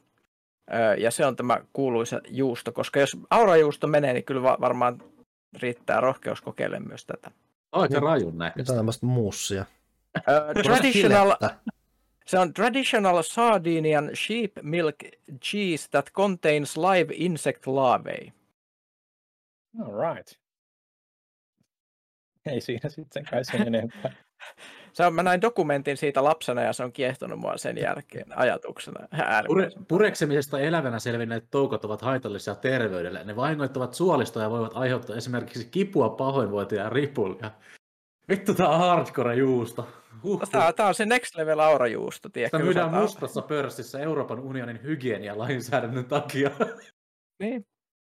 Että et jos on niinku aurajuusto on level nolla, nolla noob, niin tää on niinku sit niinku level 99 mafia boss siis.